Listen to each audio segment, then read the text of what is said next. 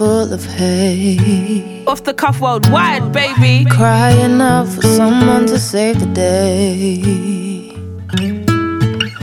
I tell you, God makes no mistakes. Your time will come. Have faith. You're watching others so hard. So much so you forgot to pray to the Lord. You're so phased by the outside world. Don't forget your peace lives within. Butterfly, lost in the night, running out of faith, but your wings are still bright. Charlemagne, are we oh, live? Don't you care We live. We are live in the game. Good morning, good afternoon, good evening. We are back. Hashtag off the cuff pod. Come on. False forever. Mr. Van's in the buildings. I'm, I'm joined by a highly esteemed guest. You Come know, on. just chilling in the wings there. Beautiful Yes. smile, just nodding her head, flexing. Say hello to the people Mm. one time for us. Nobody's flexing files. But hello everyone. uh, we're joined by Whitney today. Uh, long overdue, by the way, I must say. Mm. Mm, mm. Vance was keeping me off here because he don't want me to tell people the truth. Wow. Wow. Let's not do that today. Okay. Oh, no, no, I'm, I'm on it. As I said before, with any agenda you want to run, just shoot me the assist. I'm ready. Let's go. You know, Nah, man. You know, we we love Whitney over here. yeah, she's, she's got vans on his p's and q's. She knows where the bodies are buried. That's why, bro. Uh, look how Van's Hey, laughing. listen. Aha! Haha. no, we're we're due another um a lunch date with nah, yeah, this one's on you because he was getting.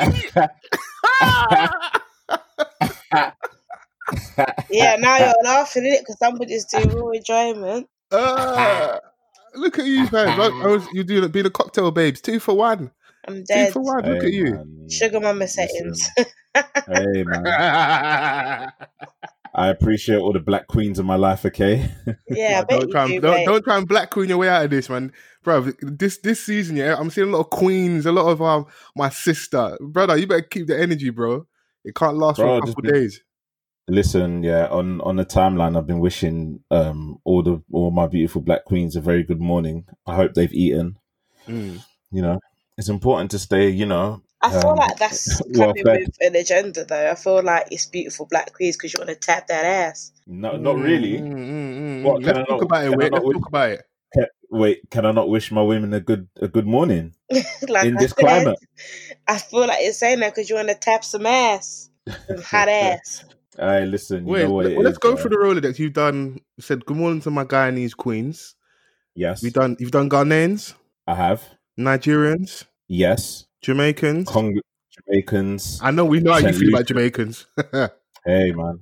St. Lucians, Bajans, yeah. uh, Sierra Leones.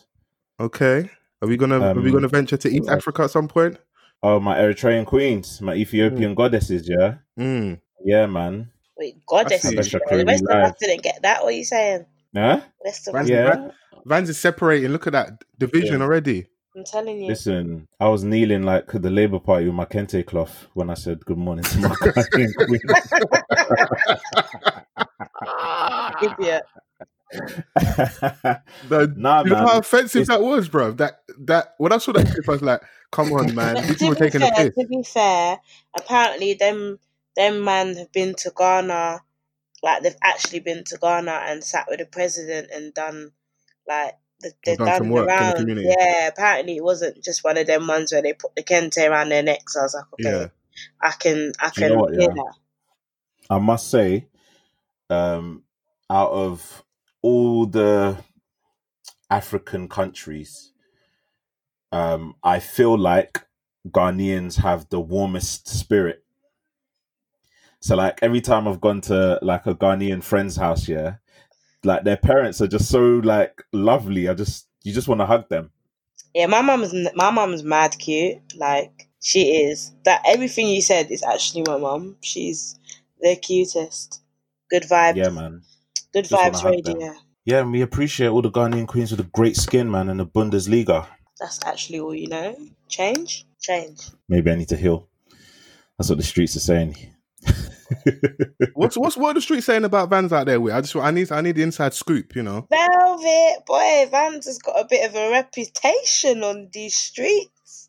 We Okay. call I him Velvet. don't. We call him Velvet Vans, boy, because The velour pappy. yeah, Mm. Hey man, the good velvet it's, as uh, well, like the crushed yeah, yeah. one on the on furniture. that expensive velvet there. that that Essex furniture and that you get me, yeah, yeah, the crushed velvet, Come on, you know that. hey, you know- listen, man. elite. Hey, invest in your fabrics, innit? Mm, Don't give me mm, no mm. cheap. I don't do You no saying cheapness, you, man. you lot of bush. You don't give me bush market vibes. Nah, man. Only the premium. Hear that? Mm. You were saying that you feel like um out of all the countries, Ghanaians are like the warmest and loveliest, and you know, Yeah, like if we're if we're doing, which from is a good from my experience. from your experience, if we're doing like positive stereotypes, that's lovely. Negative stereotypes, I heard that Ghanaian men are like are quite stingy in that. Is this uh can you can anyone confirm or deny these allegations? I can Well- vouch where I'm not gonna lie. The only Ghanaian guy that I dated was on Orange Wednesday. Like hell, I was thinking, shit, man, can't go to the bar. We- Can't even get a Friday in. Yeah, we weren't trying to see nothing on a Friday night. It was Orange Wednesday to the end. But On a school night, you know. on a school night. But I will say, when Ghanaians are generous, like it's weird it because for me, the the men in my family are not stingy at all. Like yeah. Yeah, yeah, because them niggas powerful be.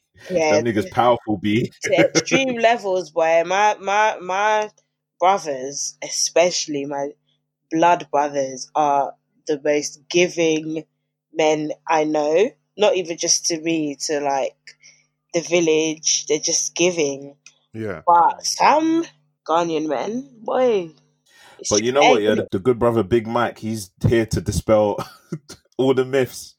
People he's still saying, "Why can't bro." you do more? Why can't you do more?" and all this. I'm just like, boy. I see some girl on the shade you don't. ask me how I follow that cross thing yeah, anyway. But I see some girl on the shade borough like, oh, you know, he could have put 18 million in Parliament. I said, why didn't you put your own 18 million in Parliament, sis? There you go. It's yeah, damned if you do, damned if you don't. As far as I'm concerned. Wait, do you want to do me a favor? Move your um like your mouthpiece just a little bit down for me on your no on your, on your yeah there yeah. There you go. There you go. There you go. okay. Yeah, see, I need the people need to hear. You got a lot to say. You know, got a lot to offer I was going to say, conversation. you're going to edit that out because I feel like now people think I'm bush, like this mouthpiece. Nah, nah, nah, nah, nah, nah, nah. Okay. Listen, multifaceted man. You know, ratchet, righteous. We can we can do both. You know. So which one are you uh, implying that I am out of the two that you just said? I Righteous at all want to be clear. times. I just want to be clear. no, right, right. Man. Add a Yeah. little accent on that. Rache. Yeah, Rache, Rache, bougie Ratchet, Rache, man. You know the vibes, man. Rache. You get Clash me? it. Yeah, there you go. But we're saying, um, so Stormzy's pledge to donate, give. I say, was is it ten mil Yeah. Ten million pounds over ten years. over ten years, Mhm. which is uh, a massive. That's a massive pledge, bro. Like you know, especially in these times at the moment we're in, it's just so dope to see that the people that one have been doing stuff are keeping a consistent energy and like are, that we trust that are going to do things. You know, I think I think it's dope. Um, I'm surprised that actually I'm not surprised that you get them naysayers that are like, why he didn't why didn't he do this or um why didn't he give more? I'm like, I'm I'm with You don't care, man. Te- 10, 10 million, brother. And I know that's him and his team. What that proves to me is that he, he get money over there. Oh, Oh for yeah, sure. he good. Yeah, For yeah, sh- he good for shout. yeah. Oh. But it's it's all about getting to a certain position and distributing your your privilege, basically, and just Yeah. giving back to the cause. You Mm. know, so you gotta you gotta give him credit where it's due because at the end of the day, like like a lot of people, you could just come out there and just release a statement and say, "Yeah, I stand with the people," whatever, blah blah blah. He's It's been at cute, the and, that. protests as well, you know. Even on the Saturday when the EDL and everyone was debating. was, you know, out. He was there frontline forward. So Oh, was you he? Yeah, I, well, I saw pictures and videos of him, you know, Yeah. on the front It's mad line. because like um, I think the first time he went to the protest, a lot of people saw a, a, a picture of him, and um, there was like a lot of speculation whether that was him or not. It's like, oh, that don't look like him, but, but it is him. But it's not him, but it is him. And I'm like, who cares, man? like, you know what I mean? But it's good though. Like, um, he's really made his mark in a lot of things. Obviously, with the whole Merky initiative, with sending young kids to, was it Cambridge? hmm Yeah. He sends kids to Cambridge with his own P. Also, by the way, that's not even like no sponsorship money. Donny's paying for this out of his pocket. I'm about to Yeah. ask them, man, if they can pay off my student loan if they're feeling generous, because I'm tired of that shit. Every so often, you get that reminder from the student loan company, like about how much you owe, how much left is, is there to owe, and like you could just quietly see um, interest climbing up. Yeah, Bro, I'm just waiting for like a good Samaritan that works. Wait, hang in on. Can, sorry, guys. Can you not hear my mum? Yeah, yeah, I Can could. I you was just ignoring it. lady. Yeah, I could hear it before, but like, not anymore. I just Yeah, thought, no, you know, Vaz, One Vaz, Vaz, I can't lie, I could, but I was just ignoring it. I was like, yeah, Mumsy's just doing her in the background. yeah, she's doing what she's got to do, innit? We'd like let mommy be. Man, Nah, man. Can you not? Can people not speak quietly? Impossible. Bro, can you just like let your mum be? I don't understand why you're on her neck. Nah, Can't be man. onto Mumsy, bro. We, we have we have WhatsApp now. No more talk home where like so this dumb, do- man. dodgy reception. You're so But yeah, dumb. sorry. Yeah, but sorry. we're saying, um, Um, where was he? Stormzy. Protest. Stormzy's still here. Protests. Yeah, he was Yeah, front so- line. Frontline. What is you lot's um opinion on you know everyone going out to protest, especially like because we are very much still in this pandemic, despite you know the ease. Yeah, despite the ease of the lockdown, a lot of people are saying that you know everyone should really it's our duty to be out there and stuff and some people are like you know we'll do our piece of activism from home our protesting from home in, in other ways do you think that everyone should really be out there during this time I think it's Everyone, a ev- battle of us. yeah, everyone and anyone can do what they want, bro. Racism is, will kill us more than Corona ever will. So that's just the cold hard truth. If you are truly, truly at risk, or you live with someone that's at risk and you don't feel safe, then no one can't judge if you don't come in it. I think it's the whole social media stuff and people are calling people out is why um, people may feel guilty, or we could even you could even ask that kind of question. Like that wasn't even really at the top of my mind to be honest with you. I was obviously the protest has been going on for like a week or two now.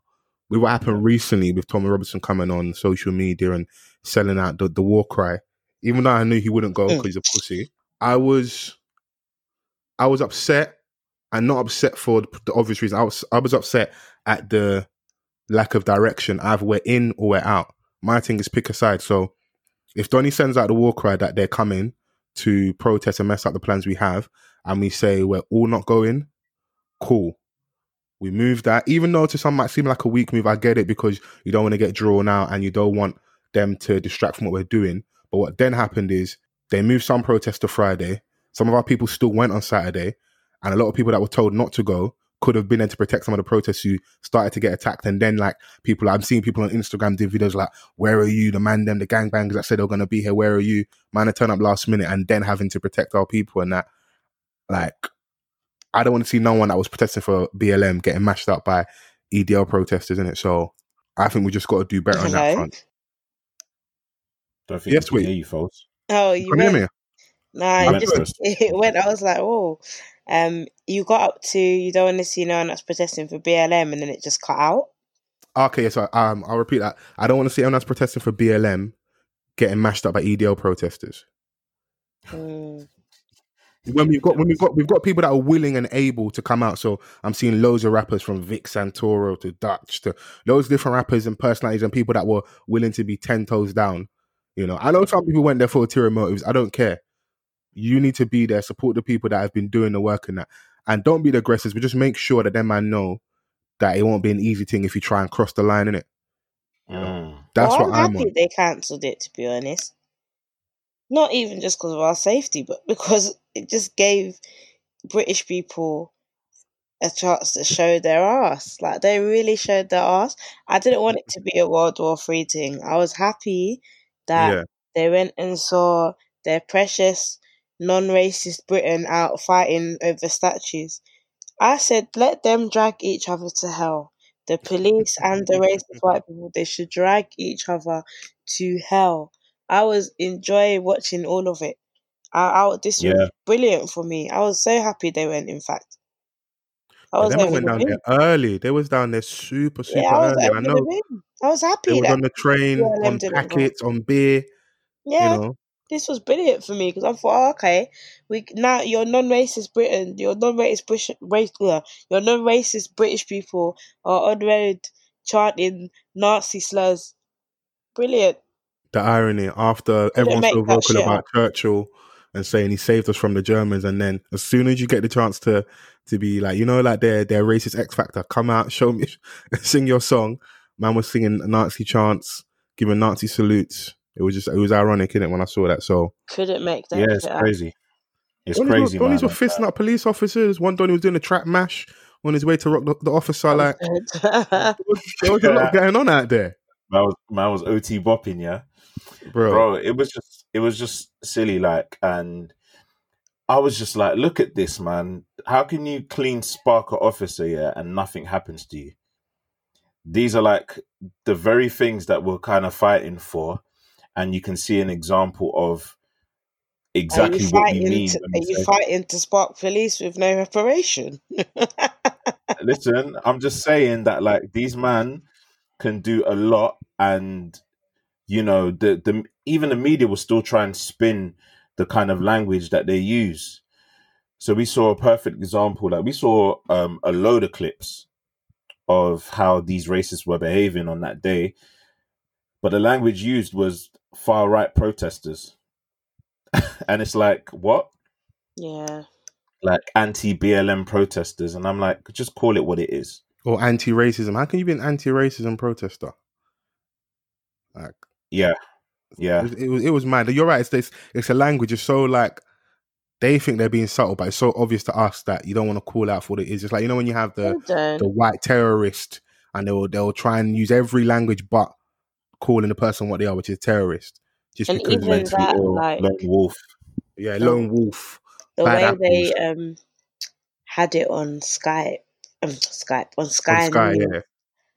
was so irresponsible. Like they were literally finding the littlest clips of black people and white people fighting through the madness to try and make it like, oh, it's you know BLM versus far right, and we know that's not what was going on outside. Yeah, for sure. And like you got to think about um, Sky News or any news outlet. They're usually um, out on the streets very early to report and give you a detailed analysis of what's going on in the streets. But they waited until the end where it was more balanced in in in numbers.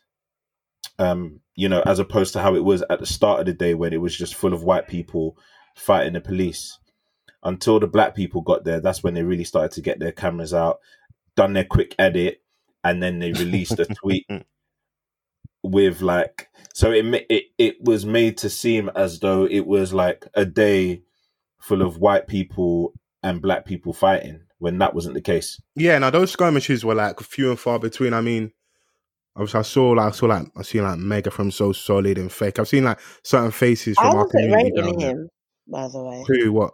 What? Mega? Yeah. Why? Why? Why when you He rating put Mega? Talk to me. video like, you know, the people that are not here are pussies. I'm kind of like, this is a bit much, isn't it, bro? I think that was because I saw the, and I don't want to go off on a tangent, but I think it's relevant. I saw like maybe a day or two before, I think Friday or Saturday, he had added, I think there's a GoFundMe page for like UK Black Lives Matter, um, which at the time had about uh, just over 800k in funds that people had donated. Um, but no one at the time really knew who was or who were the people behind that. So with all the uncertainty about the protest and who was going down, I think they were like I'll be honest, I think man were trying to not not in a bad way, we're looking for an opportunity for listen, if you haven't got the support you need, who do I need to talk to to get the man to come out like you know, like security, professional security, that type of thing. Um, but there was no like response back, at least on social media. And I don't want to say behind the scenes, but I think that, that was like a lot of part of the reason why he was upset. And then on the day, because like I said, there was no like uniformed idea of like if we're going or not. We had like small drips and drabs. I was hearing that. Imagine, man. So like, a hundred man are going left, a hundred man are going right. Some man want to Yeah. go straight, and then like the the big commotion a lot of us will saw on social media was in Trafalgar Square, in it, right in the middle. Um, or even yeah, Trafalgar Square, right in the middle. Um, there wasn't enough people there to help our peeps, and it was only at last minute, the last rush, that some man got down there and they manage to corner whoever they corner, and you see like the little incidents here and there on social media. I think that's why people are so angry. It's like, yo, listen, we're we're here. Everybody that said it was gonna come, why are you not hearing it? Like, I'm not mad if you went or Yeah, you didn't. I hear that, let's but pick. you, Let's you pick. can't. Let's pick. You, you've decided to go, and that's brilliant, and we appreciate that. But you can't like this whole everyone's a pussy thing. I'm not on that. Like, I'm. Yeah. I am personally not policing how black people behave during this time. I'm not policing black people that are silent. I'm not policing black people that are loud. I'm not policing black people that go out. I'm not policing black people that stay at home. My issue at this point is with black people. We've been talking. We're not gonna stop talking. My focus is non-black people. You man need to start opening your mouths. I don't care what we do. Like we're gonna. We've always been doing it. When this ain't new. We've been doing this from Mark Duggan, from even before us, Tottenham riots, the stuff with Wretch's dad. We're we're gonna be talking. Black people are never gonna stop talking. My issue is non-black people. You man need to open your mouth. You need to be out there on the forefront, fighting your counterparts that are moving mad. Why should we go out and fight for ourselves all the time? You can't be out here saying people are pussy. Some people don't want to go because they they're not on it. Some people aren't on it. What's it like? What's it got to do with you? Like who made you Well, the the bar the the bar of this is you know blackness and we should all be out here fighting? It was dangerous. So some people Yeah. for well might have been scared, you know, and Fair, that's yeah, okay. fair. Like that's fine. Yeah. People got Yeah. things All to of- lose. Are you joking? Yeah. hey, hey, Whitney, Whitney's giving me them rich auntie vibes. Listen, I have things Yeah. to lose. Hello. Um, uh, do you know what? Yeah, ever since this whole thing has kicked off, like you know, there's no like I don't feel like this is the time to play border force of the black community. Do you know what I'm saying? Like when it comes to these things, like come on, man. like if you are there, appreciate all the people that are there fighting a good fight in it. But at the end of the day, if we were going to be real, not everyone is going to back the beef in it. Not everyone is going to do that. Um, And there are different ways of backing world- the beef as well. There are different ways and there, backing the and there are different ways. There, there's different And methods. black people everyone's are not be a able to do it. monolith. We're not a Oh, there we monolith. We don't all live and breathe the same black air, black experience. That's why you got some that dickhead that was there saying, um, if you don't like it, go back to Africa. Wait, Yeah, no, no. Let's let's, uncle is let's, let's talk about let's talk about uncle uncle quickly. he, he was definitely I- from Congo. The jeans He was were defo no, Congo vibes. no, Defo no, likes he a bit definitely of wasn't. Intaba at the end of the Uh, day. Nah, you lot just learnt that the other day. Yeah, No, Yeah, yeah, I'm trying yeah. to rain on my Yeah. Congolese people. Yeah, Taba's the buzzword now, isn't it? He Hey, I like you lot. Congolese. You I'm lot not are crazy.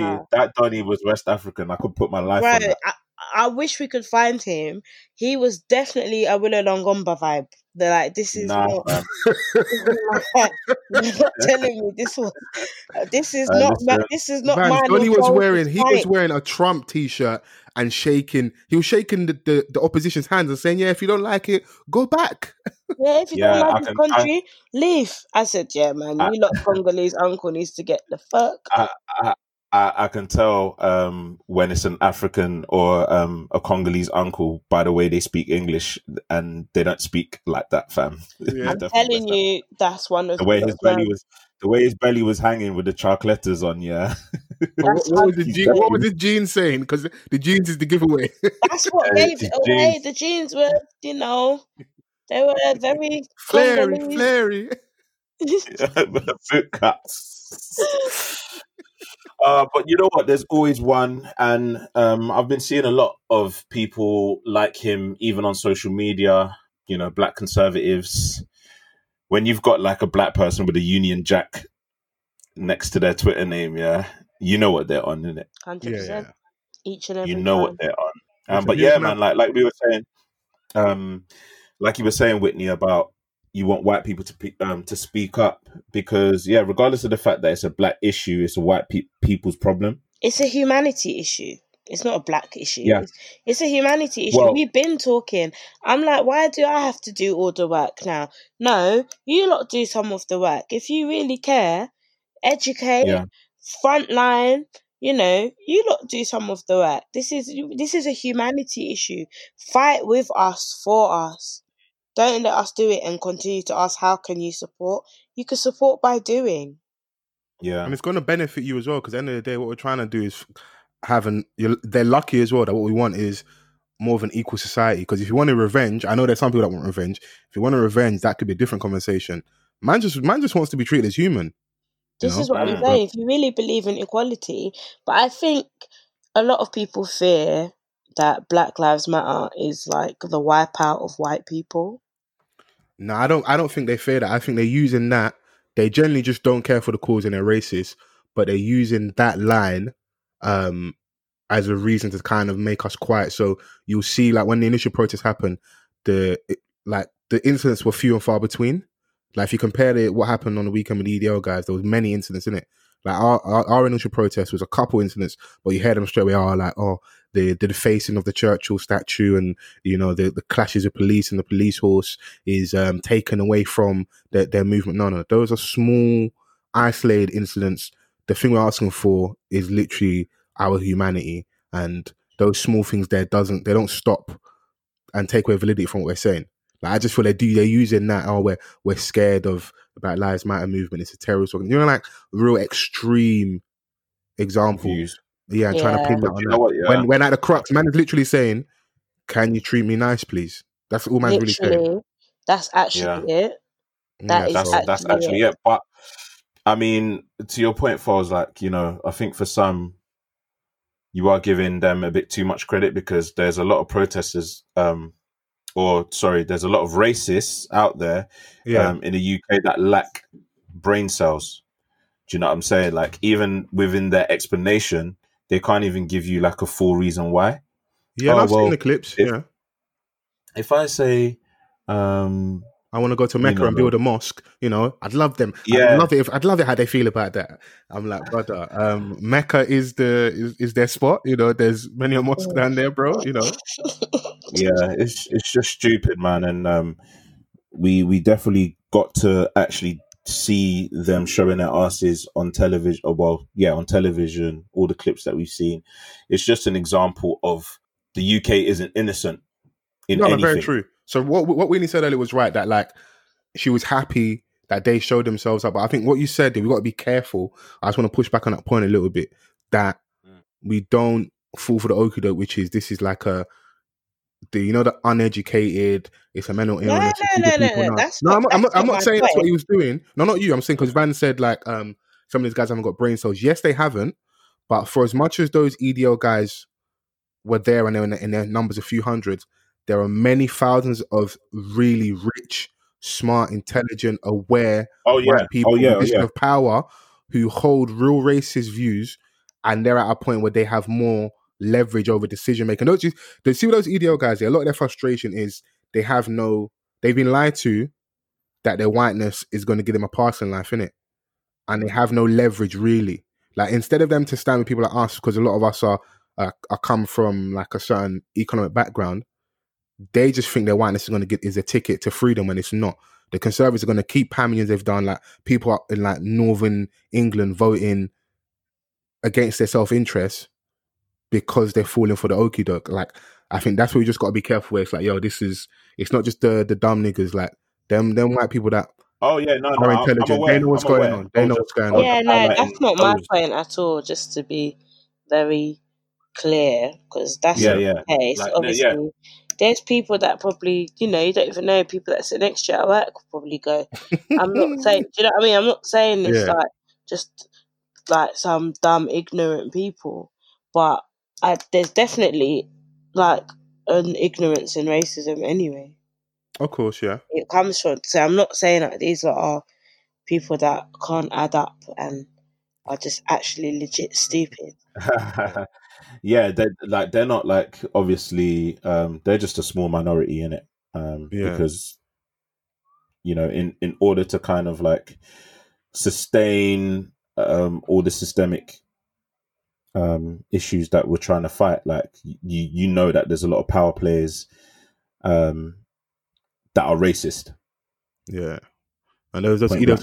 Donnies are just pawns in this whole big game, innit? and they just they're not realizing themselves in it. But um, time Yeah. will tell. I mean, obviously, there's a lot to cover uh, this week. Yeah, is there anything you guys have seen that's like put a smile on your face? I know like it's been heavy last few weeks.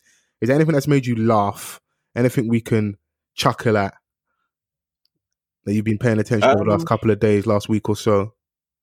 That is a good question, you know, like because Yeah. I've I've been trying to find ways to tap out of, um, you know, all the all the negative, um, stories or just like any sort of negative motion that's that's been surrounding us over the past couple of weeks. Yeah, Um, what have I laughed at? Do you know what? I'm finding it hard to to to put my head to it. Same. I'm not gonna lie. As depressing as it sounds, I can't think of the things that like I've not seen anything that's made me laugh. When I want to laugh, I just put on Modern Family. What's that on? Is that on Netflix? It's on Netflix and Amazon Prime. Okay, I might have to check that out. That's what I've been doing to escape the madness. I just go and put Modern Family on because everywhere just is heavy. Like Instagram is heavy, Twitter's heavy, and rightly so. Everything's focused on the issues, and I, I'm I'm not complaining about that. Like I think, you know, keep going, keep spreading the information, keep Mm. exhaling on social media how you need to. Um, everyone should take breaks if they can, but I haven't seen anything that for me has felt light-hearted in a, in a few weeks. If I'm honest, Yeah, do you know actually what I've been laughing at? Yeah, you know that clip of them kids on that kid show. go, oh, Go, Hip Hop go. Who's next? Who's next? Bruv, big I up swear Hip Hop down. Every Harry time I see still. that clip, every every time I see that clip, I'm dying, bruv. I Big even got my daughter Hop to do it over the weekend. Well, bro, you know my motto already, bruv. If you listen, you need to cry, you need to laugh or you cry, bro. And I'll and I'll choose laughter in it. it it's funny that Yeah. saying that you struggled. Yeah, I can't like even though I asked you the question, I struggled a little because I was trying to think of an example or something I found funny. That it would only be like the Donny with the trap mash. I still can't get over his approach. Like, how do you approach an officer like this? That's what happens when you know they're not going to do anything to you. Innit? exactly, exactly. did man. fists of fury to to not do anything in the end. Man was bobbing and weaving for no reason. Yeah, like it's crazy man. But um yeah like it's it's difficult man. Like and obviously i've been watching um like you've been watching modern family where i, I watch um reruns of curb your enthusiasm. I don't know if you guys are aware of that JB program. Smooth. I don't know what that is. larry david. It's like an improvisation kind of show. I think they do a lot of improv on that show. It's like a a, a sitcom which is on now tv it's a hbo thing Okay. a lot of dry humor is my thing. So um, Or a lot yeah, I've been watching a lot of that. that. Yeah, yeah, a Sounds lot of that. a bit of So. Yeah, yeah, I- man. I, I need a bit of that, man, because my, my dry humor bags like mock the week, that type of stuff. Mm. Mm. But I haven't like really. I'm not. Uh, do you know what? Yeah, like I have every um streaming or whatever TV thing under the sun: Amazon Prime, Netflix, Now TV, Disney Plus. But I don't really watch shows. Like I don't really watch. I don't use them that much. Because you're lotioning. I am finished. Huh? What? Who next? Keep talking. I'm That's a go, dead. go, D- go. Go. Is that- Donny said lotioning. If I shout, Lotion, you know, I ain't got time for that. Man's, That's what man's they got s- seven seven different streaming sites, not using one of them. So what are you doing in your spare time, bro? watching Hmm? Black. Ah! Ah! Ah! I tried to do the um because obviously I got the Disney Plus thing, yeah, I try to um, do the whole Marvel thing. Yeah. Watch watch all the movies in chronological order, yeah, you're a serious guy. and I got to like the second movie, yeah, Captain Marvel, and I I've tried to watch it three times and fallen asleep because it's just so dead, bruv. But I refuse to not finish it until I like before I before I move on to the next. holding yourself hostage, you know. Hey man, you got to be able to like watch it properly in it, so you can, you know, when you get into like those nerdy Marvel conversations with Dons on the timeline. Oh, so you're just doing this uh, from an ego point of view, so you can win a couple. I need to join in, man. I wanna, I wanna. nah, I don't argue on Twitter, but like it'll be it'll be nice, man, to to kind of like watch it in in the order that it's supposed to go in because they've all come out at different times, isn't it? Yeah, and it there, there's a reason they come out a certain way, so it makes sense. I mean, I was asking you lot about what makes you laugh. There's something else that did make me laugh here, but it's like a sad laugh. So I don't know if you've been seeing the um the coverage. So the biggest probably talking point from the protest, yeah, has been the footage of the Donny carrying the the white protester to to to safety. You know, in in the Yeah, melee. Jesus Um, Christ himself. Yeah. Um I'm guessing by that Jesus Christ himself statement, you weren't too much of a fan of that wit. I was. I'm big him up, yeah, but I don't like what the media are doing with it. It's really irritating me. like I big him up because this is all about humanity. So my issue is not him.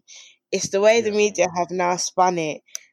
Uh, Every day, black people got to be the bigger person, and I knew when I saw that picture, I knew exactly what they was gonna do, and make it be like you know, even with everything going on, this is what Donny done to kind of make it a thing that like you know we i feel like the way they're spinning it yeah it's like okay black people don't need to retaliate like you know we can all work together and be one which is absolutely true but it's not true at the same time do you know what i mean It's Like, true after man's got what we need. That's what it is. Yeah, you know, like, because I'm I'm I I think with everything going on, with even the small steps that have happened in the Breonna Taylor case, the stuff with George Floyd, it, it's because they were burning shit down, burn it all down until burn the whole burn it down until you get everything burn it, bruv. Burn it. burn the whole thing down. They were burning it down, and I'm like,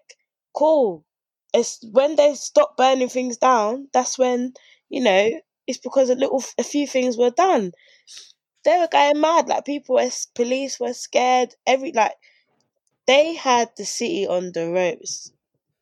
And I feel like Right. that's the only reason that change came because they had the city on the ropes. And again, big up my man because you know it is important that we push humanity because you Yeah. know it's a humanity issue. However, I don't like the spin that these are doing. Like it's th- this rise above it spin. No, we absolutely will not rise above it. Okay, we will not. Yeah. We've been I, I don't. That's they want. What it is is like I'm with Wit. As soon as I saw it, yeah, I wanted to get to the actual truth of what it was. So, was Donny carrying him around the corner so we could weigh him in some more? Was Donny carrying him to safety? Like I wanted to know what actually happened, or was Donny someone that was part of like a BLM protest that they were making sure didn't get hurt, whatever. Um, obviously, the real truth come They've out. interviewed him, right? yeah, they've interviewed the guy's name's um Patrick Hutchinson. Um, They've even interviewed him with his kids. Yeah, with his kids, Huh? his family. There's a photo, yeah, where they're standing like you know that um Solange wedding um picture in formation and that. Yeah, there's a few of them. Yeah, yeah, like yeah, yeah. Bro, them. They're they're loving this. We have not seen any black people get coverage like this throughout this BLM thing like this, yeah. and they know why because it's propaganda to say like, yeah, you know, these are the good blacks, and I don't feel like they were they're going there to do that, but that's exactly No, he didn't go there to do that. I think he, he, was he was he was you know what it is, yeah. I'll commend him for like what Whitney's saying, yeah, which is the humanity thing. And also, let's keep it a buck here. If that Donny anything serious had happened to him, the man them that are catching cases, bro.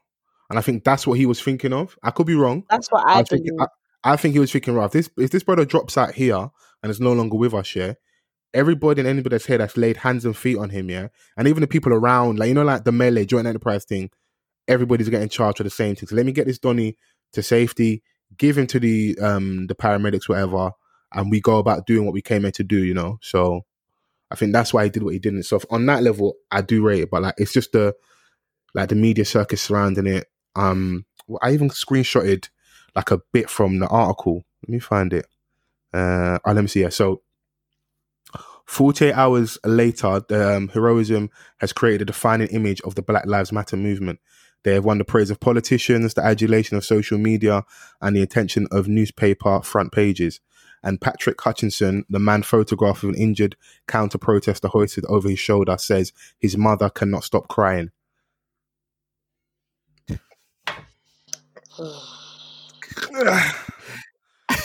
big him up anyway. I'm, I don't want to give him. It's he's not my issue. I think big him up. I just don't like what the media are doing. Allow um showing his kids as well, man. Like No, now that he, you're out he's here, taking like, it there, and he took them there. I'm sure. mm, mm, I Eh, hear that. He took his family. They, you know, and they're, you know, I've seen clips like, oh, my daddy's on telly. Like it's been really sweet. You know, obviously, his dad, their dad's getting commended for doing a good thing, which he absolutely did do. I just don't like what the media are doing. We are not Mm. rising above this. We are not. It's enough. Mm. And I'm with you, man. Um, I wanted to say, obviously, uh, aside from you being a friend to the podcast and uh, our, our good peoples with the lovely smile, you do you do do some stuff out here. Like you are doing bits and pieces. Oh, let's, let's not this. oh, oh, let's not do this. No, come on, I'm gonna block The chairman herself. Yeah, come on. The chairman herself. Yeah. Where Do did you wanna, not um, get this chairman name from? Like, No, no, you're the you're, you're the big boss at the top, man. Come on, accept your title. I title. say this, but I'm still broke. I just want you guys to know that this chairman is poor. Okay, Because you're blessing the community with the funds, isn't it? I'm broke, baby. I'm broke, baby. I ain't got no money. Broke Uh, chairman, you know. Mm. Man's got more money than me. What are you talking about? Uh, man's got the bag still, but we'll talk about that later. Uh, you lot, you lot are portraying me in a mad way this episode. I don't even ain't like telling the truth. it. Uh, you, you you, lot are doing a madness. dip into them Corona savings, doing a savings, innit? You know, spend some money. The shops are back open, bro. Ah, listen, you know what? I'm I'm all right. You know, I'm good. All right, cool. That's when you got it. But yeah, we let the people know, um, obviously what you do and the, the stuff obviously wanted to get into, so we can have a nice little chit chat about the initiatives and bits and pieces. Um, what do I do? I am alive. No, I um, I don't like talking about myself. I really find it awkward. I I refuse to believe that. sorry, where have you seen me talk about myself? Right, I'm winding you up. I'm here to wind you up. Let's talk. Vance, why are you making faces, idiot?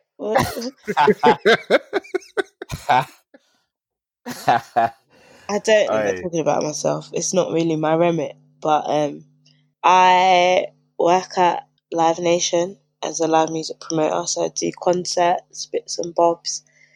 Um, I've worked on some festivals. I am currently launching my own initiative with my best friend called Bold Women Win Big. That is for young women trying to get their foot into the door in music. We hope to get 10 women into a internship at the end of our initiative in one of the buildings amongst having like workshops and talks and things like that. So we've just launched that. We're still getting our bits and bobs together. Um, but hopefully by the time lockdown is done and Miss Rona's finished, we can get things up and cracking. So that's a little bit about me. That's dope, man. I mean, what made you want to do this and this initiative and get this thing off the ground? Um, to be honest, my best mate and I, we both work in music. We're both mums, and we both had our own interesting journeys. Her, her more than me. Big up Bianca. She is probably one of the only people I know in music that didn't have somebody bring her in. Like there was no, Okay. oh yeah, like my friends, cousins. It's like she just applied and got jobs and it's just pushed forward. She's now managing H as day to day manager and um yeah, on her journey I guess um black women have played a That's part gig. in helping her. Yeah, it's a good gig. Wait for her to buy me a Rolex. Hope she hears this. mainstream money over there. Yeah, I'm waiting for her to buy me a Rolex, cheeky Daytona. Um, Cheeky. just a cheeky Daytona, you know. yeah, not- something like you know the vibes. It's a light thing, you know what I mean? Not even a bust down, a classic, you know? Yeah, yeah, yeah. Um, yeah, we've both had women be integral parts of our journey, and hopefully we could do the same with others. I guess that was mostly the thing, just to pay forward. Obviously, you get to the place. I mean, I'm not where I need to be yet, but I know I'm in a good enough position to help, which was good enough for me to be like, okay, cool, let's start. Mm. And same with Bianca, I guess we're both in positions where we can help at least. So, you know, here we are. No, Is no. it like is it safe to say that um you're in pretty much a very male dominated industry um in the music field? Are you trying to change the the landscape of Yeah. um what we've historically seen? Yeah, it's a double down.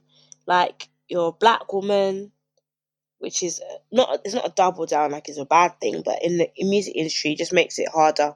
Be like being black already is a minority, and then to then be a black woman when women are already a minority is like damn.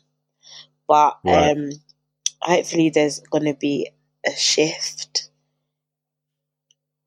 in the diversity numbers. Hashtag Mm. BAME and all that. aim, aim, aim, aim, Aim. aim, aim.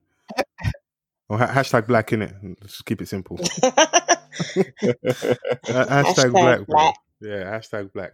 Now I think that's um, it's dope. I think it's it's good that you're playing it forward and like each one to each one vibes. Did I did I hear you correctly in saying that you you had some assistance? Were there any women, black women specifically, when you were coming into the game that you could like reach out to or who were accessible, who were able to help you when you when you were starting up? Yeah, I have loads anyway. I've just got a village of um, black women in music that are like my family. Um, but to actually get my first gig, my old boss's wife was the one that gave me the internship. So I worked alongside um, Zion Richards, who is the founder of Renown Management, and he manages Wretch at the time. It was like George the Poet, Wretch, Jacob Banks, a producer called Knox Brown. um, Funny Tommy as well, Funny right. Tommy. Yeah. Yeah, so there's a, quite a few people. And um, his wife offered me an internship, which obviously led to a full time job. So without her, I wouldn't have like an actual job. And then, yeah, I've just got a village of sisters around me. If I talk about like the one that's maybe a bit older than me, there's loads actually. But I think that one of the closest to my heart is probably a queer, a Jempha. My G, the all round bad B that does branding for Mercury, but that's just my that's my sister. And in anything I do, she's always like there. Like I could call her in life, in music, in anything. But I've got several, you know, like most my best friend is on Kiss as a radio, you know, I've got no, don't raise your eyebrows. Put them down. Okay? Well, who's- Oh wait, no wait. Who's, what's your, who's your best friend with? What's that at? Not for me. Not for me. For for the man over there raising his eyebrows because Donny Donny was looking mad mad excited over there. well, Mm. It's all right. Yeah, it's all right indeed. I've got Okay, a village of women that I can Yeah, speak back on to, topic, and yeah. I'm grateful for all of them. That's dope. I mean, you were saying that um, obviously Zion's wife was the the person that gave you your first opportunity. How easy or hard was it with internship? Was I because I know a lot of people struggle with either working for free or expenses or not that much. They're not getting the bag at the start. Um, I was working in Waitrose, so Okay. the bag wasn't really that much of a problem for me because I was like, you know, Waitrose paid She was a partner. Yeah, I was. she was I a was a partner. Lewis partner, you know them way. So Mm. I was happy. Yeah, I've heard I was- traditionally Waitrose pay quite well. Waitrose and M&S They pay do. quite My well. Waitrose was legit because it was Edgware Road as well. So I was getting Ah, okay. Ten pounds something an hour, and then you get time and a half on the Sunday. So yeah, I was eating good, and then obviously like with um renowned, they was covering expenses, which was fine because I I didn't really need much. Like then, you know, it was one of them ones where they were never leaving me to struggle. Like they, you know, Zion was always buying me lunch. Even when he was paying me, he was buying me lunch. Like he just, you know, Ashley was also like dropped. They were dropping me home. They, you know, they were just making sure I was good. So, you know, I was very fortunate in that. And if I ever get rich, I, I need to buy them both like a car or some shit. Like, Cheeky Daytona, innit? Like you said, innit? Cheeky. hey, hey, I already said the offering that I'm coming to give. Be quiet. I'm coming to add Do you- Daytona. I already said the offering. Please, please. Daytona is what I said I want. Okay. Yeah, but if that's what Right, you're willing right, to accept, what you should be willing to give, innit? Listen, Pastor, please. Sorry, sorry, sorry. Did you ever feel like um pressure when you started working in music? Obviously, because of who your brothers are. Um, yeah, I did. I did because like I didn't even want to do music, you know. That wasn't even my bag. I went to uni and studied youth work, but I was really on an F them kids vibe because they started being really rude to me. I'm, I'm short and I can't slap nobody's kids, so it was just really stressful at that point. Yeah, that's an occupational Mm. hazard still. Yeah, I'm small and I couldn't slap nobody's kids, so it was just kind of like, okay, cool, you know. Um, so it was something that you kind of fell into. yeah, honestly, no, I left uni and I was quite discouraged. I was actually a bum for a long time, but like I'm saying, like I didn't, I wasn't doing anything. I just dropped out of uni. Was just in my mum's house, and then I was like, Mm. okay, cool. I need to get some sort of financial. You're job. finding yourself. You're finding yourself. Yeah, sorry, let me be ha- harder on, let me not be as hard on myself. The reason I say bum and people that are doing that are not bums, but I was literally feeling bummy. Mm. But the Mm. actual notion of finding yourself is not bummy. However, for me, at the point at that point, I was like, "Wow, it like you're actually being a bum." Like I had no reason to not work. Nothing. There was nothing stopping me. I was just enjoying not doing anything. So I actually Mm. had the mentality of a bum. I, Right. I wasn't even in the space so much of finding myself. If I'm honest, I was just kind of like, "Cool, I've left uni. I'm gonna figure it out," and then just didn't actually go into figuring it out. I was just at home, going to my brethren's house, you know, staying over. Di- Like I wasn't doing anything productive with my time, and I knew I wasn't doing anything productive with my time. So it was all very, Fine, I take it back then. You you know. Do you know what it is? I was a bum. I, I I, think- I knew I was as well. That's why I'm comfortable saying that I was a bum on, in hindsight for a few months. I was mad bummy. I had zero reason not to work. Like I applied for Waitrose and got it quick, and I could have worked in Sainsbury. Like I had zero reason to not be doing anything in that little period of those few months. So I can honestly say that I was a bum. So I got a whole. Everyone has their turning point, though. Everyone has their turning point.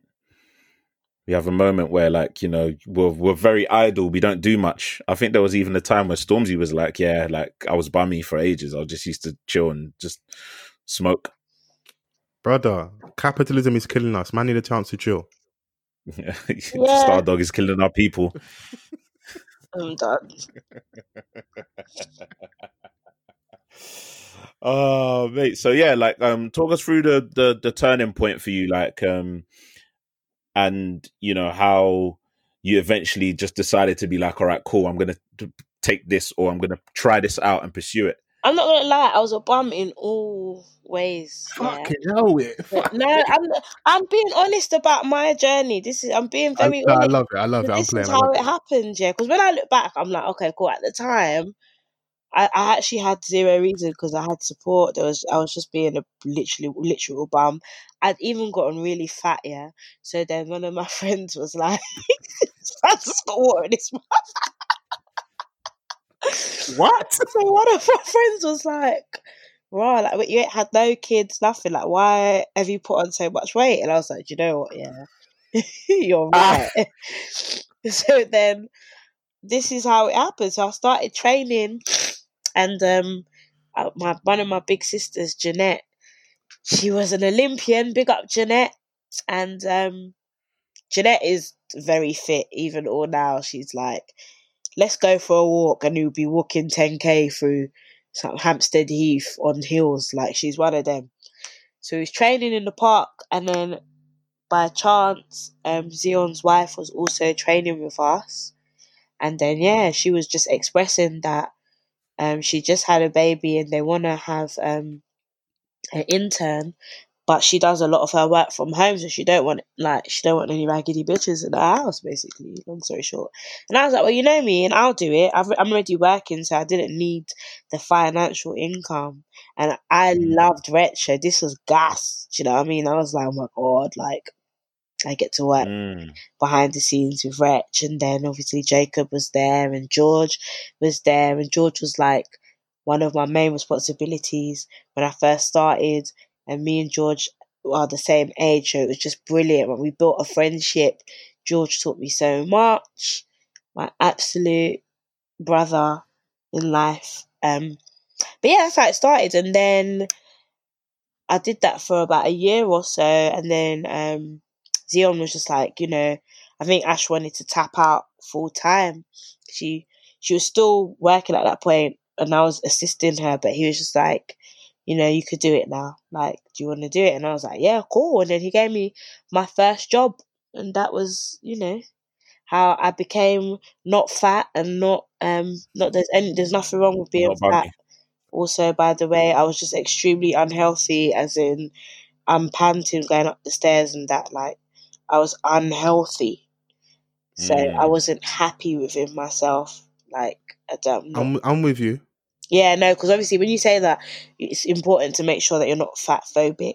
No, I'm do you know it was? It was had because of how it was how it was delivered. Your friend said, "Listen, you ain't had no use. What are you doing?" yeah, no, Sometimes that's you- what she said to me. Sometimes you need a friend that's that says things harshly. Yeah, she And- literally and you know what? to me, "You ain't had no you. Like, look at your belly." And the shame that I felt in that moment, You took it well though. So the fact that it even works, gonna lie, you sometimes it took it works. well. the shame that I felt, I was like, "Damn, Shame. shorty," like.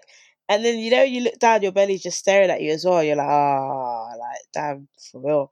So then I um went to the gym, and then I I I worked. I was living in the gym like morning, night. I got abs and all sorts. Um, and yeah, and I was training outside, and then yeah, it just all kind of snowballed into me actually being like, "Wow, what are you doing? Like, why do I'm just eating chips, like watching EastEnders."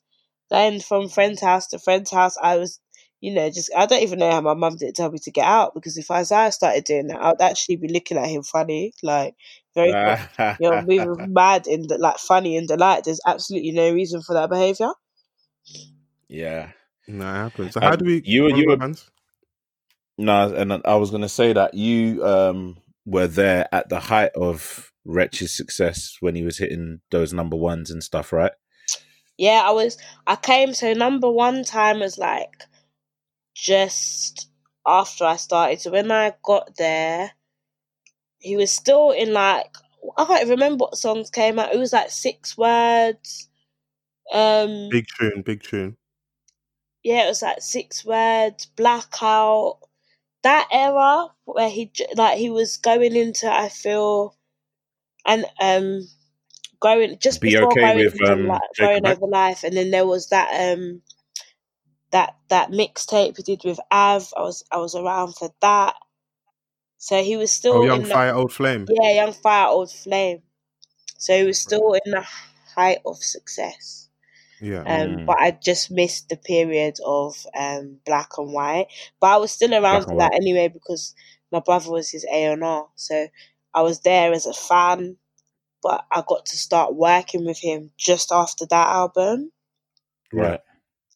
So it was still like festival season and you know shows up and down, and I had fun with Wretch Man. That is one of my bestest friends. I love Wretch. We talk all the time. He is my big. He's my you know he's the other brother. That Wretch is the other brother in my family. That's super dope. That's super dope. You know they say that um that old cliche saying of don't meet your your heroes, your idols. Did as a being a fan from afar, when you did finally get to meet him, did it um did it match up? Was the match up and exceeded even. Wretch is uh like he is just uh he's everything uh uh Sorry. What are you listening to over there? What's, What what's going this? on over there? I actually don't know what that was. Sorry. No, you're still with us. You're good. You're good. He is a um, stand-up guy. Like Gretch is an incredible person. Comes from an incredible family. Um, yeah, I mean, I, I I had brilliant conversations with him, and you know what? I think the one thing I appreciate about Rich is that he was my brother who wasn't my brother. So you know the awkward conversations that you can't have with your brother, like You you know about man, them, and whatever. I could go to Rich and just have genuine convos about like real stuff. Do you know what I mean? So he was like the brother that who's like not the cool brother because my brothers are not uncool, they're super cool, but they're still my brothers, you know what I mean? He just always adopted that space in my life. So yeah, I understand. I've got a little sister, so I know there's like as much as like we're really cool when she's comfortable. I hope that she's comfortable. Yes, your sister came to do things. us, innit? Yeah, yeah, yeah. We'll talk about that later. I know there's there's something she's not going to speak to her big brother about. I just accepted that. Like, Yes. so I, I I- I do get that in it. So you know, it's just um one of those things. So talk talk us through. So obviously, Live Nation doing big things. We're talking about um your entry point in the game and who were the pivotal players in in getting you where you are today. How do we then get to? I know it's fast forwarding a bit, but to the Ends Festival and having that as such a monumental thing. Oh, the ends. Um oh the ends is a weird it's not a weird one, but so I started working at Metropolis uh, in 2017 and when I started my colleague Kian um basically he lives in that faraway land Croydon and he just said that when he was growing up he remembered going to festivals and um you know doing like fun music things in Croydon and it just disappeared he said. And he wanted to reenact that. He wanted it back. And he said that he he wanted to do a festival. And I was just like okay like you know I'm here. So our team is very small um in in within Live Nation like Metropolis is a subsidiary and our team is about 15 but then when you talk at the ends we even go smaller than that. If you say we go like me Kian a guy called Charlie who doesn't work with us anymore but worked with us at the time Kian's assistant Sean like I'd say and then he's got his friends in Croydon that they were doing their own little planning. We were like the bulk of it. Um then yeah I went off for maternity. And then I came back a little bit early because Kian was obviously he wasn't drowning because he's got this, but I felt like Kian needed me, so I was like, okay, cool, let me just roll Gonna be a back. good team player. Yeah, yeah, like let me. He got me my job in it, so I was just like, you know, and also me, I'm a busybody as well. So aside from him telling me to come back early, I was very much like, okay, so what's happening? When are we launching? You know, who are we getting on? And you know, blah blah blah blah blah. So you know, there, we got our um our core acts. Nip, I was gonna say Nipsey, um, Nas, Damian, and Wizkid, and then after that was announced, we had time to build because we didn't have a lineup under that when we announced it. That was it. we that was all we had booked. We had people that Okay, we so when you had- wanted, when you had those three, that hadn't else hit them. Yeah. Yeah, nah, we didn't have anyone else yet. I, mean, I even tell you a funnier story that when we even announced um that it was happening, that we hadn't even confirmed Damian full on, full frontal. We didn't even know if my man, my man could have come back and been like, take all of that down or whatever. But you know, we were like ninety percent there, but we knew we needed to go that day, so we were just like, alright, cool, we're just gonna go. And then obviously, luckily, he didn't come and kill us and say, you know, why have you put this up? So he um, stayed on board. Yeah, that was cool. Yeah, I stayed on board, and then you know we built the rest of the lineup, um, the events around it, and I'd say we've done that in quite a I wouldn't say a short space of time. Like every festival takes about a year to like get solidified.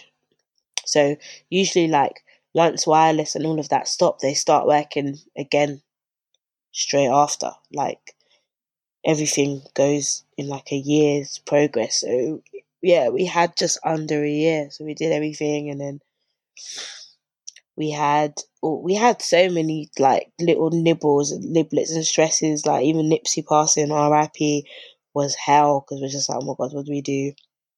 You don't want to trouble the team because you know someone's son, dad, brother is dead. this like your festival is the bottom of the list, but at the same time, time is moving. Like we're asking, like, do you want us to put out a statement? Do you want us to replace him? Like, what do you want us to do? But people are mourning. Like it was, yeah, it was. There was so many different experiences. But we got to the day, and I've been told that it was brilliant. Um, I say that because I didn't, you know, I'm sure. Did I see you, Vance? Um, no, I didn't. You didn't. Um, I was looking for you when I when I came, but I think you were backstage or something. You were doing something. Um, yeah, I, I was running around like I had the chicken the whole weekend. Um, we were getting to the park at like 9 a.m., leaving after everybody else left. So we're getting in at like 12, 1, and going back at 9. Um, yeah, it was definitely something, a brilliant experience, but it was tiring as hell. It was a lot. Shit, I had but, fun. Yeah, I'm sure you did. I'm glad to hear it. And that's dope, man. I mean, so we've you've spoken a bit about obviously putting out on what are like the like the, the logistics behind the scenes of getting like a, a location acts some of the some of the things that maybe the, the, the casual music follower people like us who wouldn't understand what are some of the behind the scenes like most difficult things to do when you're when you're putting on a festival um i think we were lucky that croydon are um croydon as a borough were very supportive the council wanted more things back. So they kind of offered the park, which was like, oh, okay, brilliant. You know, Kian was doing that part more because ain't nobody going like Croydon to sit with the council. So he was sitting with the council. You know, you got to liaise with the council, the fire brigade, TFL, ambulance. Like all those people need to give go ahead first. Like, and these are things that I didn't even know. Like, they need to be happy first. Like, you know, TFL can say we're not on this and there's that gone that you have to get approval for all of them people. So, you know, you do all that and then um in terms of artists it's kind of like booking a show but on steroids. So you just go to um their agents. You know, this is how much we've got. We want to book you. This is the slot. Are you happy? You know, you got a battle with them where they sit on the artwork, all of that. Um, Burna Boy vibes. Just, put me at the top in 74 font. You get me? You know, like that. Um, but yeah, it was cool. It was, um, because Croydon Council, I'd say, like I said, they were very open because they wanted more stuff done in their borough. They actually yeah. just kind of said, yeah, you know, you guys tell us what you need sort of thing. So that was cool. And then obviously Live Nation has production, Festival Republic, I should say, already do festivals. So they do the production of stage and um, the stage building and the fences and all of that stuff. Um, so yeah, I guess that was the beauty of having launching a festival, but in a big corporation like Live Nation, where they have Festival Republic. We weren't by ourselves. They've been doing this for years, and they were very supportive in you know giving the finances obviously and just giving the help that's dope. That's dope. Will there be another Ends festival next year? Providing, obviously, God willing, if Miss Rona don't, you know, Koro Koro Part Two. Yeah, if yeah. If, Miss Rona behaves, then you know we're in full talks and full swing to get it popping for 2021. We want to be back to give the streets what they need as we proceed, but you know. yeah, I, I, yeah, I, I missed last year. I picked myself, so I'm gonna definitely be at the next one. Um, I think when when it was announced that this was happening, I I, I was so happy to see it just because I, f- I started feeling a little bit jaded. It's not to throw a shot, but like jaded, like wireless, for an example. Um, something that we've kind of gone to for years. Um, obviously move locations. Um, and just felt a little bit saturated with some of the same acts. And obviously having the ends, it was obviously a little bit more attached to, to what to me anyway. This before I even had even conversated or, or knew you were. Um, just felt more attached to us. Like, okay, cool, you're gonna have some homegrown talent there.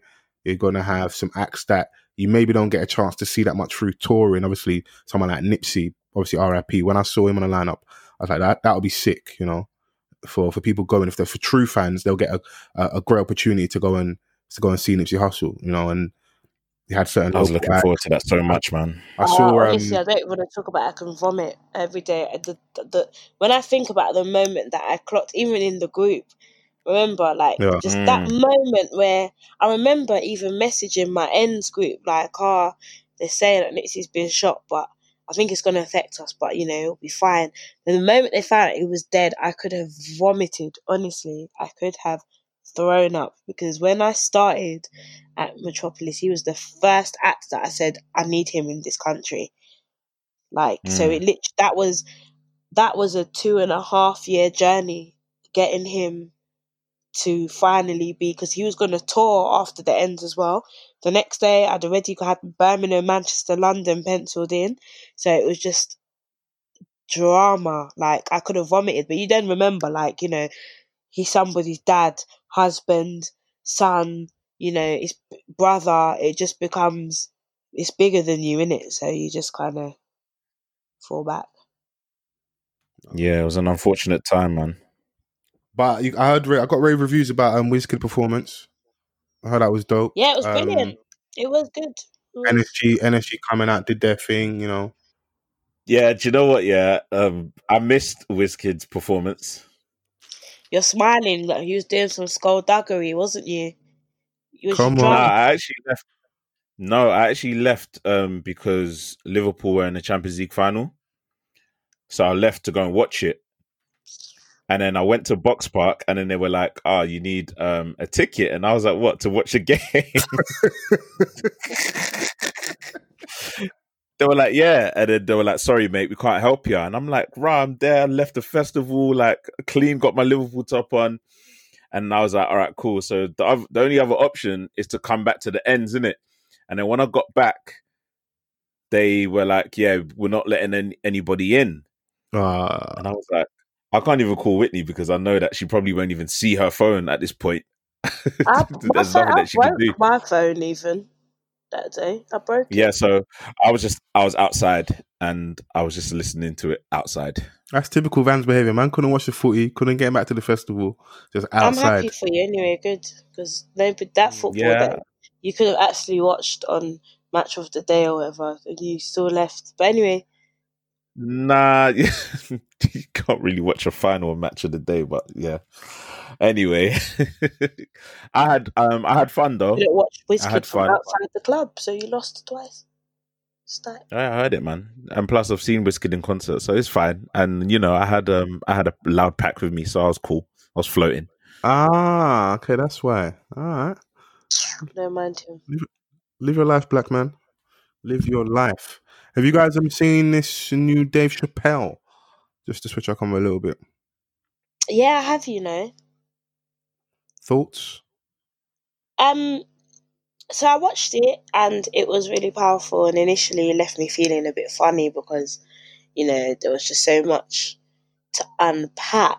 And then, as you do on Twitter, I saw a comment that made me double think it. Not that it was bad, but it was just like it's true. Like, you know, it was just so centered around men Yeah.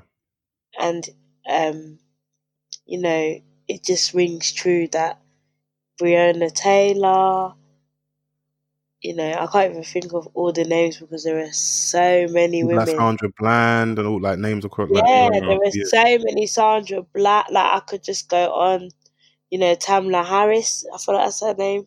I don't know if I said it properly. The lady that mysteriously fell off the balcony. Like there's just been a lot of deaths that include women around this time, and it just Yeah. wasn't. It just yeah, it just it just there was no mention, which also I was like, raw. Actually, it's true. There was no Mm. mention of women. It it almost made me feel like, are we just not a part of the movement? Like, do our lives not matter as much? Although everything he said was relative to him, so it doesn't take away from it. Like I, when I listened, I was like, wow, okay. Like even the fact that he was born at eight forty six, no, eight forty six. Yeah. He said, and his birthday is Yeah. um the twenty fourth of August, and Kobe died on you know, or Kobe's numbers were eight twenty four. Like um, there were loads of things relative to him, but it just just obviously just didn't ring true to what's going on with Black Lives for me because it didn't include women. Yeah, no, I, I understand that, that like- sentiment. I mean, sorry, Vans. Um, I was just going to shoot my little bit of bell because I think, if I'm right, when I was watching the special, he said that I've forgotten the, the young guy's name. There was um, there was another person that's been killed. The same officer that killed that person had stopped Dave like a week or two prior. So I think a lot of those, like what Winnie saying, a lot of the stuff he was talking about were relative to his experiences. hmm Which yeah, I, so which I he, which I can acknowledge. I think the two things for me can be true at the same time. It doesn't take away from the special. Like everything he said was personal to him, but it just obviously is a bit harrowing that women still sometimes are just not part of the conversation, especially because we are being killed too. of course, Yeah, unheard. And does that um I was gonna I was gonna add like if that echoes into the wider issue because a lot of these um situations occur and it's not really the the in the front and center like how you would see in other cases in relations to men um being murdered. Because like even um I, I read on something the other day about like this black woman that went um to a sleepover This is what I'm talking about. and then Tamla, I feel like her name was. is it okay is, is that saying her name name yeah. I need to Google it. But you can double it, check. But this, the story is legit. Yeah, the sleepover story Yeah, that is her. She went to a sleepover. Only black black woman with a bunch of white um, mums. They had an adult sleepover. She randomly fell off a balcony, and you know you're not hearing about it. And then you read up, and there's more, and there's more, and there's more. And even before I knew Breonna Taylor, I knew about George Floyd. But it was just because people are like, "Raw, why is no one talking about Breonna?" That I looked again. Do you know what I mean? Every time I hear a story of a black woman, it's because no one's talking about it, and people are like, say right her name. Why is this not happening? Say her name. So I'm like, wow, okay. Every day yeah I'm we shouldn't learning. we shouldn't have to say stuff like that We we should. I think there are there are like like case specific things at times where when I may need to look at more stats, but I would hazard a guess that violence from police in regards to black men and black women would be higher with black men. I could be wrong, but I would hazard a guess that I'm right on that front. And then the fact that some of these cases have like video evidence where it's like crystal clear, like this is ridiculous. Like the George Floyd thing is just like absolutely ridiculous for the amount of time, the knees on the neck. Um, so I think sometimes those things play a part. I'm sure that the um what a lot of people are saying online isn't inaccurate though. That that there is probably a disparity with like some of the women because I know obviously with George Floyd it's taken up a lot of news cycle, but a lot of stuff's happened. So even the, the I think this adult sleepover you guys are talking about, there was something in was Toronto where Mhm. um a lady was thrown from her balcony as well and died, and they like the way the police handled the situation where they called her off That the area. the same one.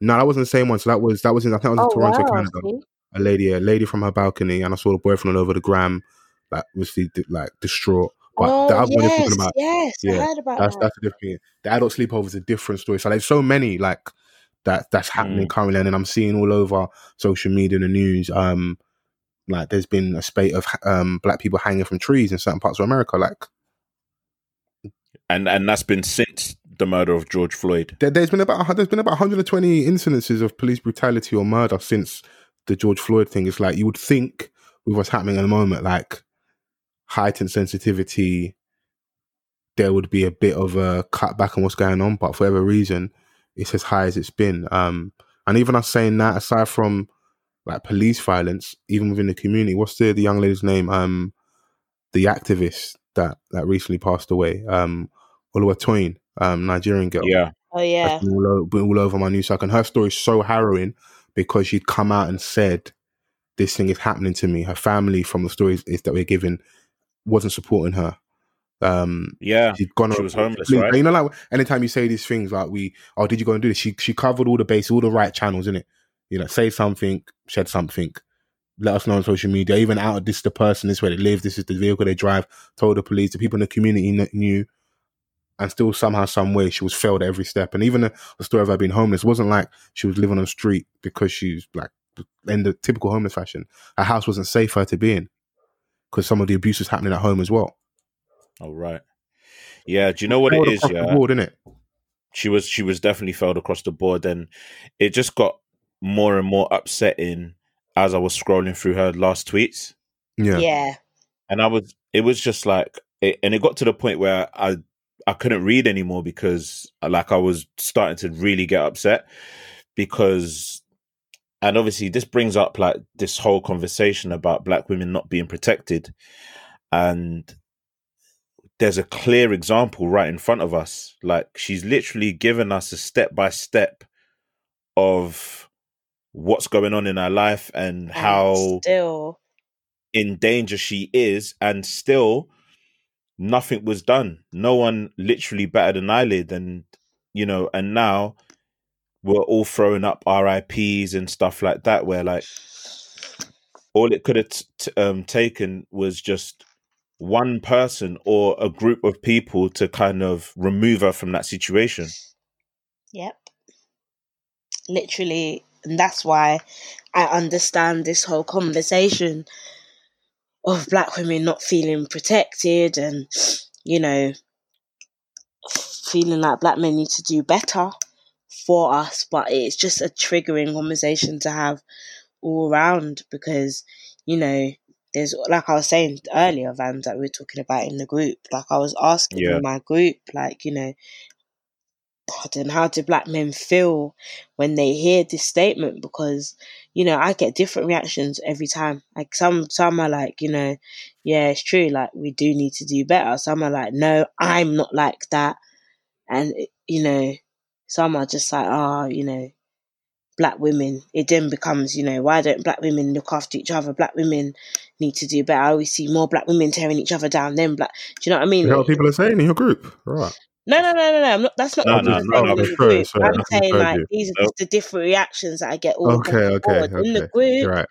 the man them were more the the man them were all kind of none of, no one said it offended them. I think um there's one guy that we were quite open about it yeah, it was a very open conversation because I genuinely want to know because I think it's important to have these conversations in a way. And again, black people are not a monolith, but I'm trying to understand how to have these conversations without triggering black men or upsetting them, but also letting them know, like, yo, the truth is, black women are not protected. We need you guys to be the ones to, you know, ride for us and it's just it's like saying for me it's like when we say to white people being not being being not racist isn't enough. Like you need to be Stand more than just yeah, Yeah. it's it's now more than oh I'm not racist. It's now more than oh not me. It like we need you guys on the front line. I don't you know someone asked me today do I feel protected by the black men around me? My answer is yes and no that's the truth. Mm. that doesn't mean that the black men around me are not directly doing a good job. There, it's just that you know I do wonder, like not how seriously things ring true, but you know even little things like microaggressions that you see your your female counterparts going through. Like who who has your back? Do you know what I mean? Because Yeah. it, it has it's going to be uncomfortable sometimes. This isn't just about rape culture, you know. Because I feel like guys take it to the extreme when you say, "Oh, you don't have their back." It's like, "Oh, well, I would I would ride out for you," and da, da, and we're like, "Yeah, we know that." Bust my gun. You get me? yeah, I know, I know that most guys, but in the what about in the inco- the uncomfortable conversations when you see things happening that you might not want to pull up? You know what I mean? Just the little things. Even if, if we go back to the dumb things like people on Twitter that were cussing black women before, obviously it's a whole different time. But even up until recently, you see guys have been doing dumb things like cussing braids and you know just all different things where it's like some things are banter, not everything has to be political. But truth be told, like, are you pulling up your friends when they're doing these things? Like, are you having the uncomfortable conversations that need to be have had with your man then? Because genuinely, like I said about the white people and the non-black people doing the work, it's not enough to be oh I protect my friends, what I, I protect women. It's not about me. Okay, what about your circle? All right, you're Yeah. doing a good job. Sick. What about everybody else? That's the only way we're going to be able to change these things. And Toyin Story, I couldn't even tweet about it or even express what I was feeling yesterday because the sadness that literally was going through me, I had to suppress it because I just didn't understand. She did everything. And you hear those scary stories here as well. It's not just America. You'll hear those stories here of girls that did everything and they are still ignored. Yeah, and it's a shame that I saw something um, where I think she may even have said it like she's ready to die about protecting the same niggas that she died in the hands of, Mm. you know, and and that is And the, she the was, most was on the sickening thing about it. shouting. She was. Yeah, But the you only, know, the only that's, un- how, that's how I feel. Even for me, I always say, you know, in our group, I always say it all the time. I know that I, when I'm riding f- for equality and I'm having these conversations, it's men that are going to benefit. It's more men that Mm. are going to be put in the buildings, in the rooms that are going to be given the the the the pay rises. You know, the they they they get all the benefits of us shouting. Black women are always at the bottom. We're always being triggered. We're always being cussed.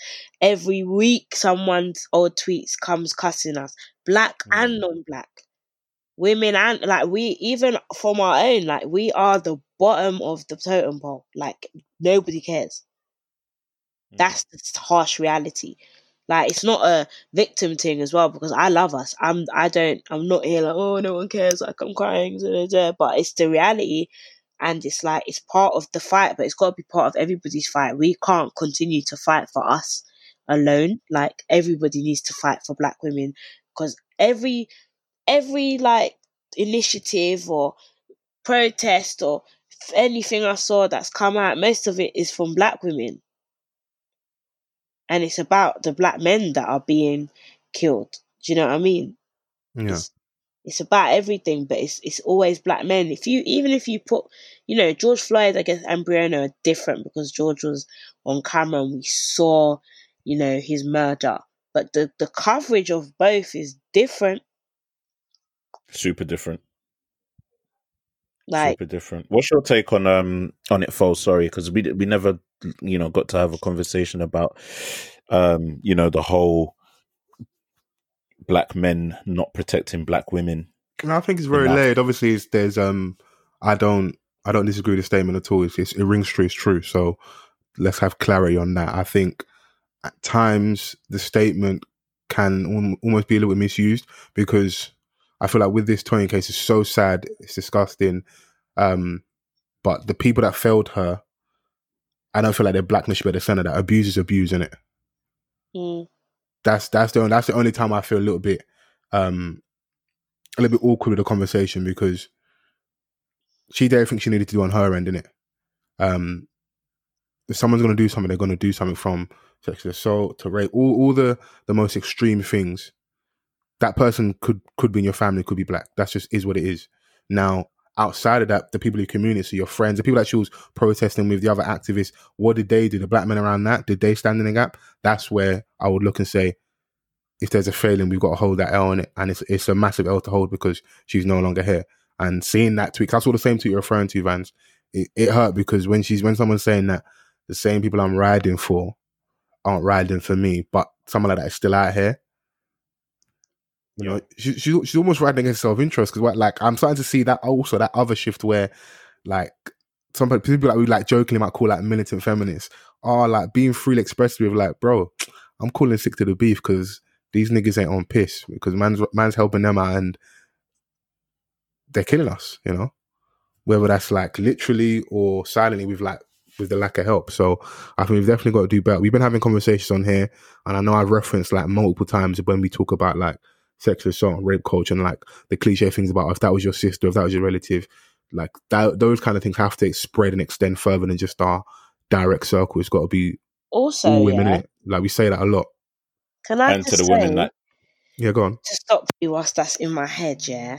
Can Yeah. we also just as a community stop that? Like, do I have to be somebody's sister before you respect me enough as a black woman to care. Like, we gotta stop doing this. Oh, what if it's your sister? What if it's your mom? No, I don't have to be. I'm like, it's enough that I'm me. Like, I wish I need You're to find. human, being a human being is enough, yeah, but we're trash as human beings, though. earlier. We're trash as human beings, though. We No, give no, people like more Someone leverage if they're more beautiful, if they got more money, more fame, all I those to things. say, Like, I need to find the exact tweet. Hopefully, I find it. But it's like, can we just respect like black women and protect them across the board. without having them having to have the whole "what if it was your sister" conversation? Because I don't feel mm-hmm. like I need to be your sister or your friend to, you know, to be protected. Like you, you know, we don't know Toyin. If if I would like to think, okay, God forbid, it's one of your followers was tweeting that somebody that you you don't really know, but you know, it's got a few mutuals or whatever.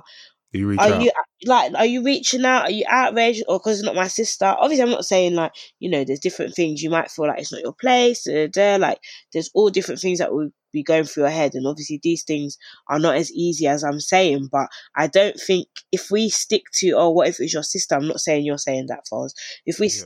like subscribe to oh, you know, it's got to be my sister or my friend, then we're never going to extend the care and i think that's why a lot of decent men are struggling with the notion because they do protect their sisters they do protect their family their family and their circle and their friends and then it's like i do my job i do my job but then outside of that Mhm.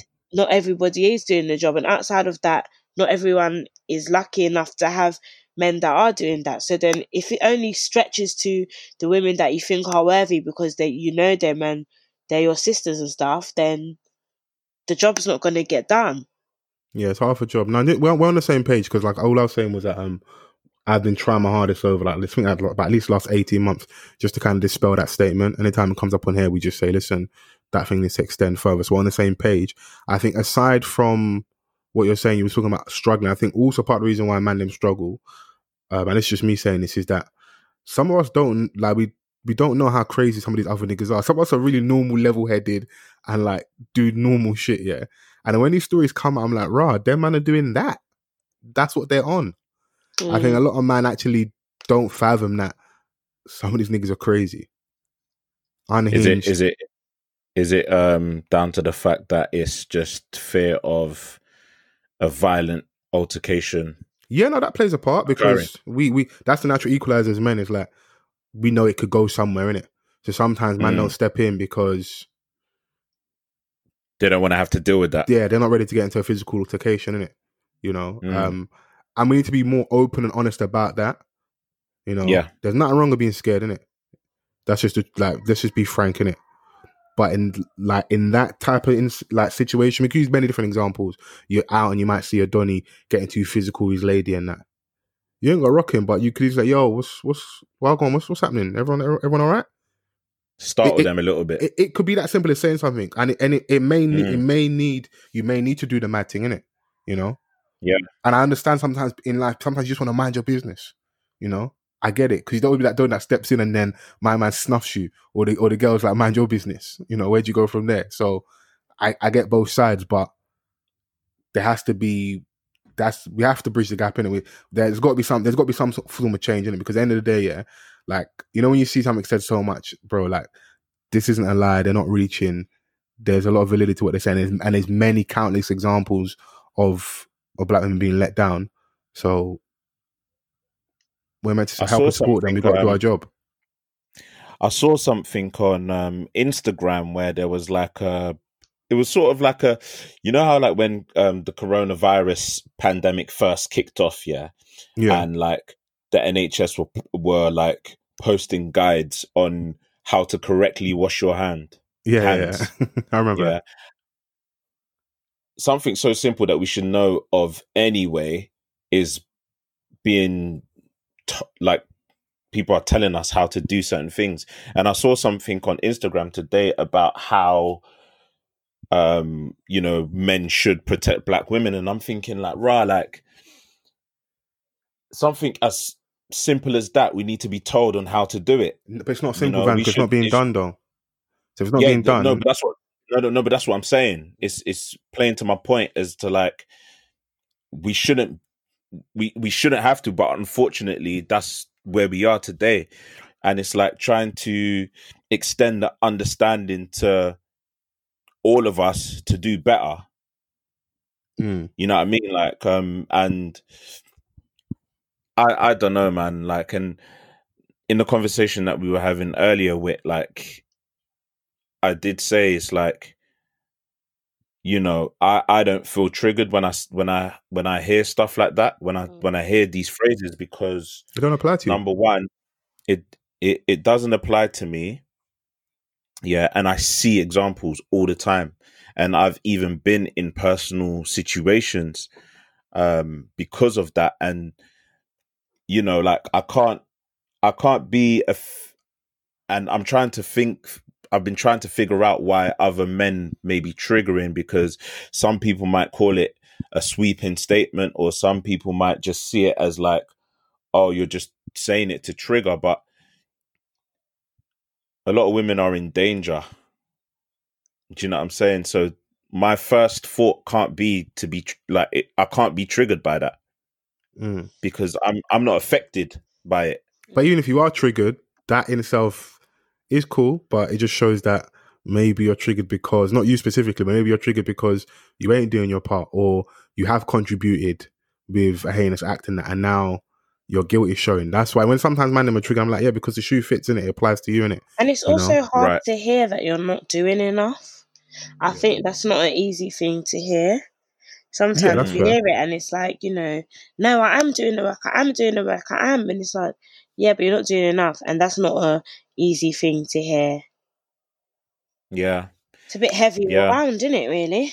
I mean, you know, Yeah. I wanted to crack some jokes, but we gotta have the conversation, man. It's it's important, man. Um, Yeah, there's a lot going on in it, so we, we can't avoid the uh, the elephant in the room in it. So when when when Van sent it I was like, yeah, we can talk. It's it's it's it's on the topic. There's a lot going on because where do we conclude? I mean, just do the work. Okay, so yeah, this is how I would conclude personally.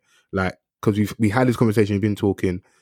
Man, just got to be willing to do the work, bruv. And whatever do the work looks Mhm. like to you, just do it. Because even in what you were saying about the Instagram thing, I would see a usual rebuttal, which will be is now you're asking us what do you want from us. It's like we're doing the work for you yet again, and it. I think a lot of black women are tired where they have to keep you know like that. Adoni might want to have an open dialogue in, on on Twitter or Instagram and say, "Oh, black women, how should how should black men show you they respect you?" And the women are just tired of that, bro. We've told you time and time again. If you are willing and you want to do it, you know where to find the information, and you just do the right things in it. You know, like some men don't know, and fair enough, you don't. But like, I feel the majority, of men do know in it, and it just needs to them be to done. the user guide. Just do it, bro. Like, just do it. You know. I uh, yeah, man, them instinctively know what to do. And the Um, first change has got to be with yourself in it. So all the things Yeah, that are problematic and toxic, and all the right, all the usual buzzwords, all the things that you may do to contribute to this problem, as long as you first change yourself, you're contributing, and then you can work on doing everything outside out that in it. So and That's and man, please don't don't use your rebuttal as us pandering for some sort of ulterior motive. what the cheeks? I don't. I don't need to. I ain't got no problems. Said, I don't need to pander. Hey, I come don't on, there we need- go, Oh, there we go. Humble bragging. A man said, "I ain't lacking that department. Come on, Yeah. fully stocked. You He know, said, me, you know "Not my my thing. thing set different. Not- Yeah, yeah, nah, yeah, you know what? yeah. yeah. it's- it's Rolodex, like healthy. Mm. It's not like that, yeah. But I'm just saying, like that shouldn't be your rebuttal, innit? Yeah. Like, like if we're if we're really out here trying to better ourselves and just do right by um the women that we're supposed to protect, you can't be like, oh, you man are just pandering. No, that's very true. No, I'm with you, man. Do we? Should we do something lighthearted? Everyone watch Insecure? Are we? Are we on? Oh, you know what? Yeah, Oh, Whitney. I haven't watched this season at all. you haven't watched season Because- at all. No, because yeah, the last season. Do you know? Insecure is very. I'm gonna be honest. I find Insecure triggering. I relate to too many of the characters in different ways, and sometimes I'm like, do you know, I don't want to deal with this. So mm. where I left off, I was like, man, I need some air, and I had the air, and now I'm not ready to come back. So when I'm ready to come back, this is the perfect time as well because I can catch up. But I'm, I was just like, nah. The last season was so I, I, I see character traits of myself in some of the women in the shows. I'm like, damn, I don't really want to watch this. Um, You're not Molly, are you? I'm not. I, I'm not disclosing who I see. She says she got character traits from all. She's got a, a sprinkle of all. Not even all. Okay. Like not all. There's specifics, but I don't need to disclose. I just see things that I'm like, oh damn, and then I'm like, I don't want to deal with this. So you, I'm being mad open here. I don't know why, but um, yeah, I see little bits of things on there, and I'm like, eek. So this Hmm. series I haven't tapped into yet. And also, when shows disappear for ages, sometimes it takes me time to get back into them, and I feel like it was just away for too long. Yeah, there was a massive Mm. gap. Was it was like was it two years, Van? So Was it a year and a half? believe it was like something year for that. half. Eighteen months. Yeah, no, 18 it, months. it was it was a long time between It the was series. too long. Have you been hit with spoilers and stuff, or is like are you clueless? Like, Clueless, absolutely clueless. I was which hoping he is going to say yes. I can talk anyway. no, I haven't. I can smell weed. Like I'm like, what's that smell? But it's weed. My neighbours really enjoy it, boy. Tell them past that, man. We need that in this Yeah, in these man. treacherous times, man. Nah, I I'm need a gonna little bit of I'm medicine. soon, soon go into the person in my building because hear what, yeah, that's always wafting into my son's room and he's Wafting, you know. yeah, I don't appreciate it because like it's always wafting into my the, the windows are near enough closed and I can still smell it. Like, what's going on here? Wondering why little man smiling in his sleep and that. Yeah, like come on, man. Like at least you know have a little bit of. But yeah, back to um answering the question. Insecure. Yeah, I haven't watched Insecure, so No, okay. I don't, I don't want to do that to you, but what I will say is, it's a good season. I'm gonna catch Ending of up. Vans is in. hmm. Ending for me was a bit anticlimactic, if the if the Oh, word it's is correct. Yeah, this, Yeah, this it's season's done. done now. It's done now. So when you ca- you'll be able to catch up in your own time, away from like the internet spoilers, so you can kind of do it in your own your own time, enjoy it. Um, Yeah, it'll take about f- five hours. yeah, like, yeah, the, the episodes half an hour. minutes, Yeah, yeah. on it. Half an episode, you know. I Well, saved it bloody for a flight somewhere. And I'm like, Yeah, that's a I'm good going time. away soon, so I can. Ah, I don't, I, do you know, what it is? I can't talk about. It. I don't. I can't talk about it without doing spoiler. But yeah, nah. Vans. mm, All I'm saying, do you know what? Um, I will say that I did enjoy the season. yeah, I just felt like the the episodes were misplaced in terms of like what was really supposed to be the season finale, like and what they focused on in the in the body of the entire season, and then what they decided to to end with. I think it was a little bit misplaced. If they were to swap it around, it would have been more of like a, a bombshell kind of thing of a, a finale. Like I wanted it to be explosive, especially after waiting for so long. It just seemed like it was rushed to me, No, but that's just my take. I feel like like as I much as understand anticlimactic, they I think they left it. enough in there. Um, And I said, I don't understand how they could rush it when they was gone for like so long, but you know. Yeah, I don't know, man. They may have, they may have had production issues, and then HBO was like, "Listen, I'm we're giving you this deadline. You need to do it now. You need to finish it by this date." When you're watching Fantasy, could you did you can you honestly feel like I mean outside of the last episode, like do you, did it feel rushed to you the last few episodes? Um, do you know what? Yeah, they tackled certain issues that I thought that they were going to drag out. I thought that they tackled it early on, Yeah, which I thought that was going to be the basis of what leads to the season finale. right. But then they dealt with it very early. But then what they dealt with in the season finale, I didn't expect that to be the season finale. Okay, you know what? I agree with you. Do you know? Do you know, do you know one? Because I can I can say it without giving it away. Um, Mm. Amanda Seales' character, the Yeah. one that's got a family, whatever. Um, Mhm. that whole thing. yeah, they should have just. I They could have leaned, they, they like, could have leaned into that a little bit more in the early episodes. But I that, think that was more of a season five. I mean, episode five type. Yeah, but that's a danger type because of the episode's only half an hour, and you've got Issa and Molly both there dating. And like, I don't feel, and I think people have complained about it a lot. They've Mm. never really given enough storylines to Kelly and given her a bit of development. Like, so there's, there's She is low-key- other things. a highlight or the highlight of the show. Yeah. But then sometimes, like, you know, you got a role, you have someone that plays a role that is only good for a short period of time, like, not a big storyline.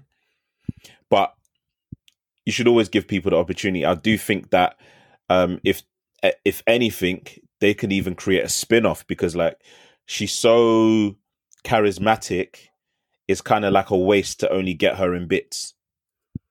I don't think they can because they've not given enough development on the show. Like the idea sounds good, but I think when it lands now, because you don't know her enough, it'll be hard to sell. I could be wrong. but Oh I yeah, feel like, sure. I feel like, sure. I mean, like I would like to see her get more storylines within the show currently, and I don't know how many other seasons I'm going to do. If they can do that, and then off the back of that, they can do something else for her, great. But I think at the moment, right now, to give her a show would be would be misplaced, in my opinion.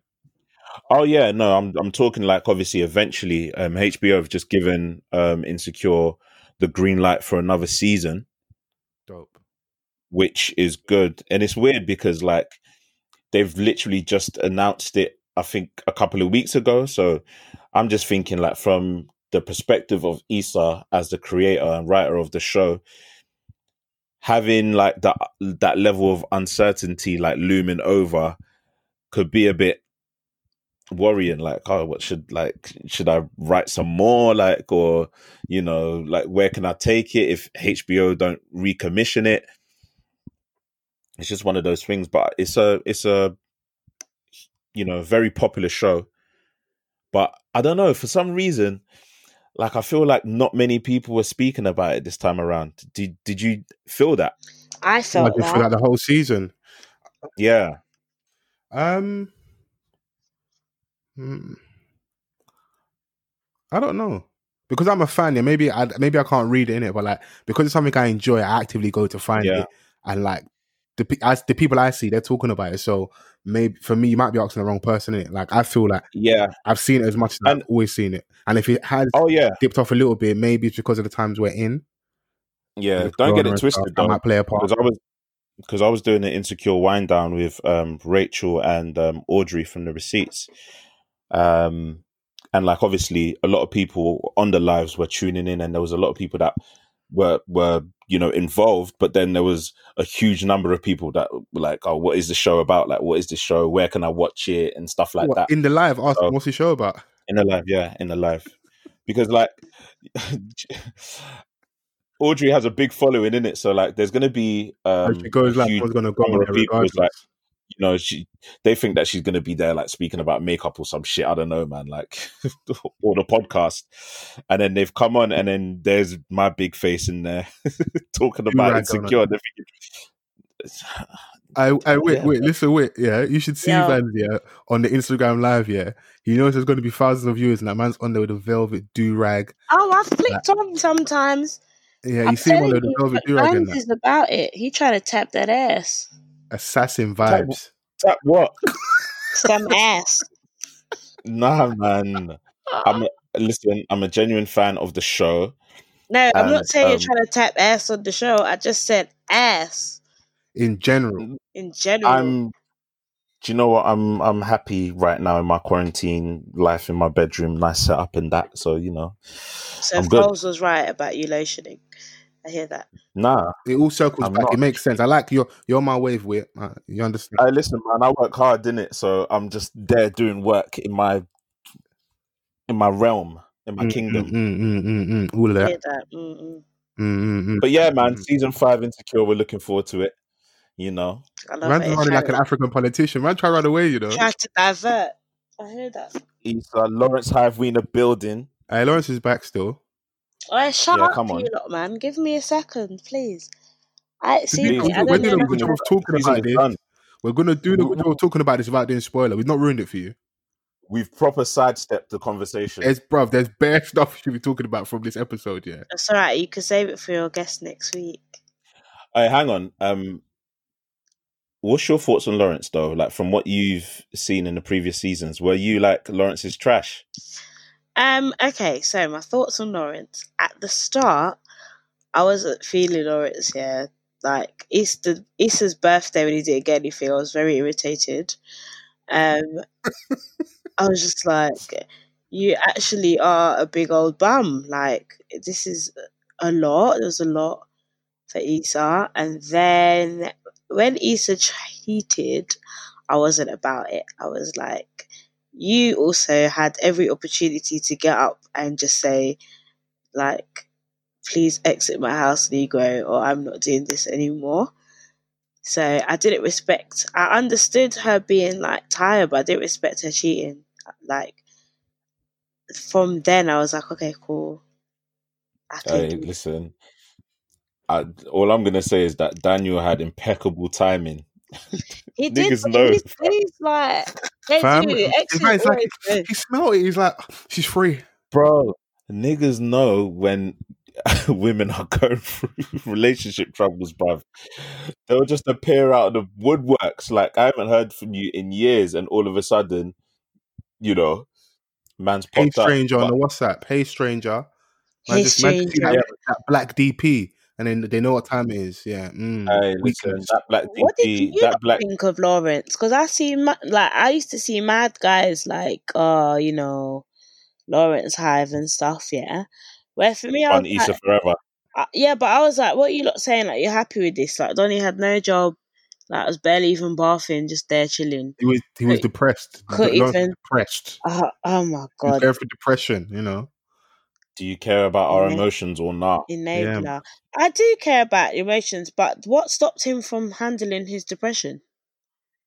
He wasn't working for some time. No, boo. This is what I mean. I'm not. I'm not about that. Okay. Hey, I've man, always been you Lawrence rest for your Hive, face with always. being bummy in it. Like, so I'm sure I'm- you can I, rest. I in it. believe that you know if you're depressed, I'm not saying like you know that's not a valid reason, but I feel like Mm, I wasn't about Lawrence. Even after Issa cheated, I think I I then kind of more got more respect for him when you know he sorted himself out, and I just thought it was a shame that Issa had to cheat for it to be a thing of like, okay, cool. Do you know what I mean? Issa cheating was the best thing that ever happened to Lawrence. even though Lawrence he have, even though Lawrence favour. have, yeah, even though Lawrence Yeah. have, yeah, that spies things up. And Donny was like, you know what? I'm not even depressed anymore. You know, I'm out. it here. fueled if if it fueled him to go to the gym. yeah, come on, abs. get this out here. abs, and listen, yeah, you know he was in pain because how he blew out Tasha's back, yeah, he was going through it, fam. Yeah, he looked like he wanted to cry during that beat, boy. To ask if everything was okay. but you know what? Yeah, in those situations, I can see how um, resentment can grow, especially like when you're the one like that's out here, like you know, the life hasn't stopped in it. Like there's only one person that's working, and the other one is just sitting at home. And when you come back from a long day at work, They're so sitting at Donny's just sitting on the couch Yeah. and he's telling you about his business plan that hasn't come to fruition yet. What are you doing about this business plan? Yeah, it's And where do I fit in everyone should have a dream, but like allow me. Do you know what I mean? Like give give home girl like could even get her a card and make her a young dinner. Or you saying you could even go out and make one little effort for me. Cheeky Whole Foods and that. A little You vegan know what I meal. mean? All the time in the world, but forgot to do anything for her. Nah, listen. When he, when it comes full circle, though, you hmm, still Lawrence Hive, innit? You what you what catch up in it, and you'll see. Yeah, no, he's he's an idiot. For when she cheated, I just didn't feel her. I just thought this was so unnecessary. But it's mad. A lot of Yeah, women I she spoke the to, booth, man. and um, that was that I saw on social media, they weren't too upset at her for doing what she did. Yeah, no, I, They, they I understood it because it's like it was like she gave Donny a long rope to pull, and like Daniel came back with the abs and and the shoulders, and No, no, I understood it. Don't get it twisted. Just I understood. Had- I did. I didn't rate it, but I understood it. Yeah. I got how she could get. Like I understood every part of it, but I didn't rate it. Like I, I Mm. still didn't think it was okay. But I, would have tried to just leave. Yeah, but I understood why you know she got to that point, and she was like, "Oh, okay, like fuck it, innit? Like I get that." Mm, literally. Mm. Vibes. She was she was laying down them vocals in a booth. And Daniel And lay laying that down. ass. Mm. Mm, mm, mm. Mm. This way, they mm. Go studio and that. You get me? I'm dead. Speaking of studio, um, new music. Have you lot been listening to any new music? Yes. Yes. Do you want to go first, ladies first? What, what have you been listening to? My favorite album is Cleo Sol's album. You lot probably seen me bang on about it. Come on, I'm Yeah. feel so hive over here.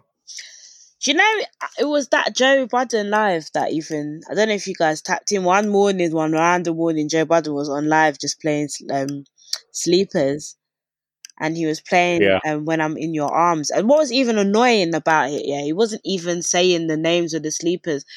It was in the comments that I found out what he was playing because he was just playing it and then talking and blatantly ignoring the sleepers. I hate when people do that, man. Release the info, trying to hide the music for yourself, man. Tell us what the banger is, man. Ah, let the man play his music, man. No, no, no. Let the man play his music. Um, Cleo Sol is super dope. She's always been dope, and um, you know she she needs her flowers, man. Rose in the Dark, her album is called. Yeah. When was that released? I think March. Yeah, that was- Right. yeah, we, we spoke about Vans when it came out. We spoke about it on the pod. Yeah, yeah, yeah. Of course, Um, of course. I was just trying to put my finger on the on the date of when it came out. um, Before that, it was um the the Winter Songs EP, 018, um, Mm. which I thoroughly loved as well. So like, well, yeah, when when things go back to whatever normal is and we can actually go out and do our thing, um, I'd definitely love to go and see her because uh, Yeah, for sure, man. I I remember first coming across um Cleo Sol when she did that song with um Da Vinci yeah, old school vibes. and, and Bashi, and then obviously I used to see her um out and about. So I was thinking like, right, like you know, I, I would like to hear more of her and stuff. Um, but I'm glad that she's she's putting music out that a lot of people like. I just sounds like she put Nah, music out that, that she enjoys. Like I don't think yeah, she's man. signed to anybody. She's just doing her and releasing her music. So I think she's gonna like. I hope she cultivates like a nice following because I'm definitely a fan. I'd love to go and see her. Um, there's someone else that I've been listening to. I don't know if you're aware of this person with um called Tima. hmm Um, yeah, she's got a, a project out called Before I Spill Myself.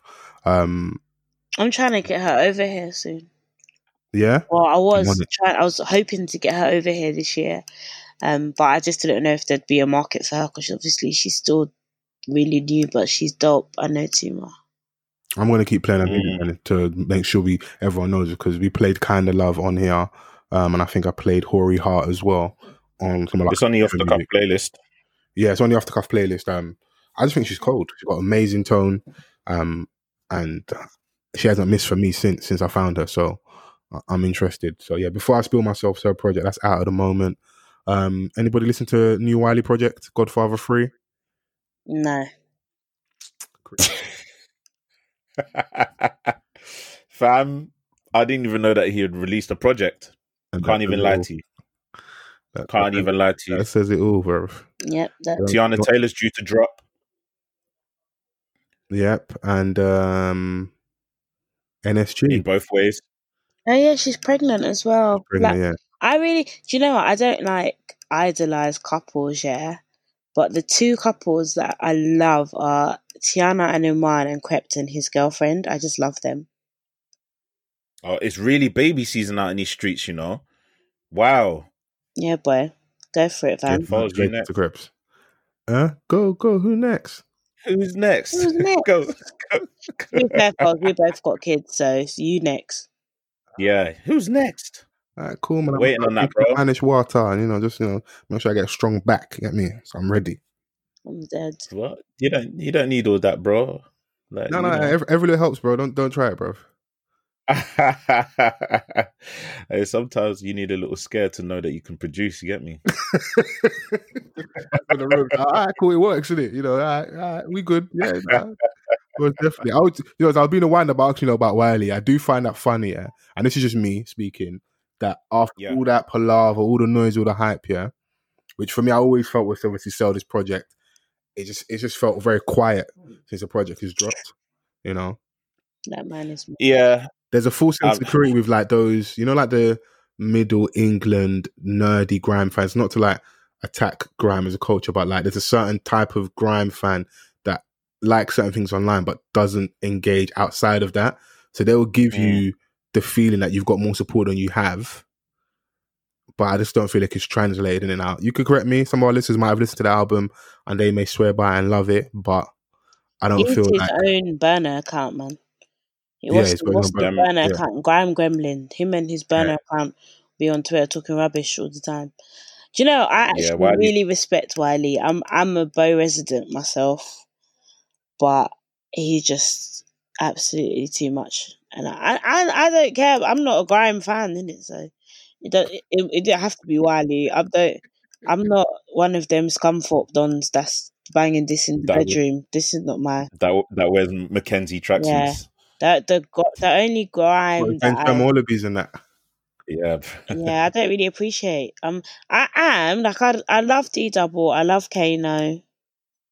Love a bit of Jamie sometimes. I like people that age well within that scene. That's what it is. Yeah, yeah. I, I don't pretend I am a grime fan. and I'm as much as an engaged fan as I was when I was younger. No, but there are Yes. acts that I still love. Um, I just didn't like the antics in it, and I would only. Re- it's not that I respect it, but I would maybe understand the antics if they translate to what you want, which is the end goal, which is sell the product with regards to the music and all that stuff. So, and I don't feel that that's done. It's it's done that, but you know, like so, I'll leave it to our listeners. Use the hashtag, which is hashtag off the cuff pod, and let me know your thoughts if you listen to the Wiley album.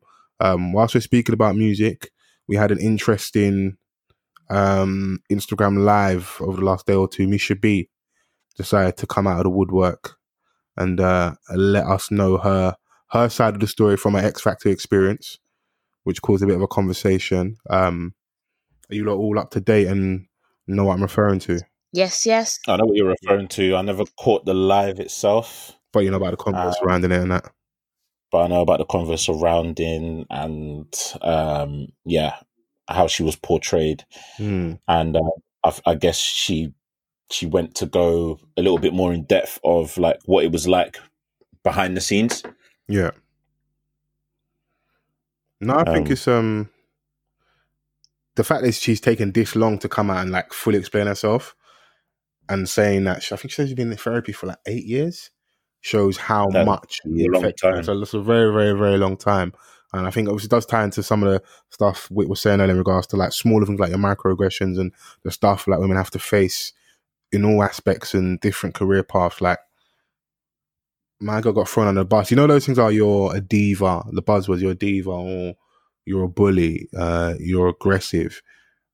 Just call me what you want to call. me. You want to call me the N word, really, in it, but you're trying to use coded language to turn the public against me. And it worked at the time because, like, when I looked back, I was like, bro, she was the most talented one on the show, but like a country Right. runner. Like it was clear as day. Like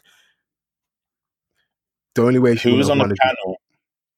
Um, to Lisa, Kiari Kelly Barlow, Rowland. Kelly Rowland, and Louis Walsh, right. Simon oh, it was the year Kelly Rowland, and Simon. and it was Cowell. the year. Was Simon Cowell there that Wait, year? was Simon I there think actually? Maybe no, it was. Gary, Gary, Gary Barlow was the guy. him. Yes, yeah, yeah. Yeah, Gary, he Gary was the main. He was the There's only four judge. judges. Yeah. So Imagine like Tulisa being being on the same panel as Kelly Rowland. That's mad. the female boss, in it. Mm, oh, yeah, and then she Mm. had that tattoo on her finger. Mm. Um, I caught. So obviously, like I missed a lot of the conversation in regards to, you know, the treatment of Misha B by Tulisa herself, and I said um, to Lisa.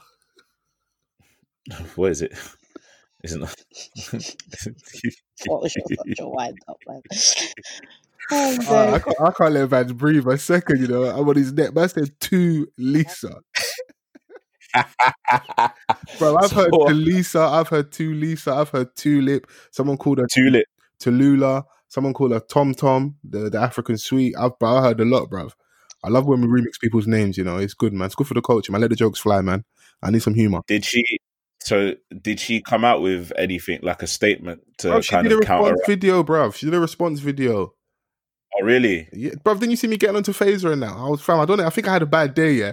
Fazer must have come out and um so this is what set me off, yeah. So Fazer's come out and said um basically don't go on shows if you're not ready to be judged in it LOL. And You see what I mean? his- I'm not trying to generalize, but you see what I no, mean on, about on, black men?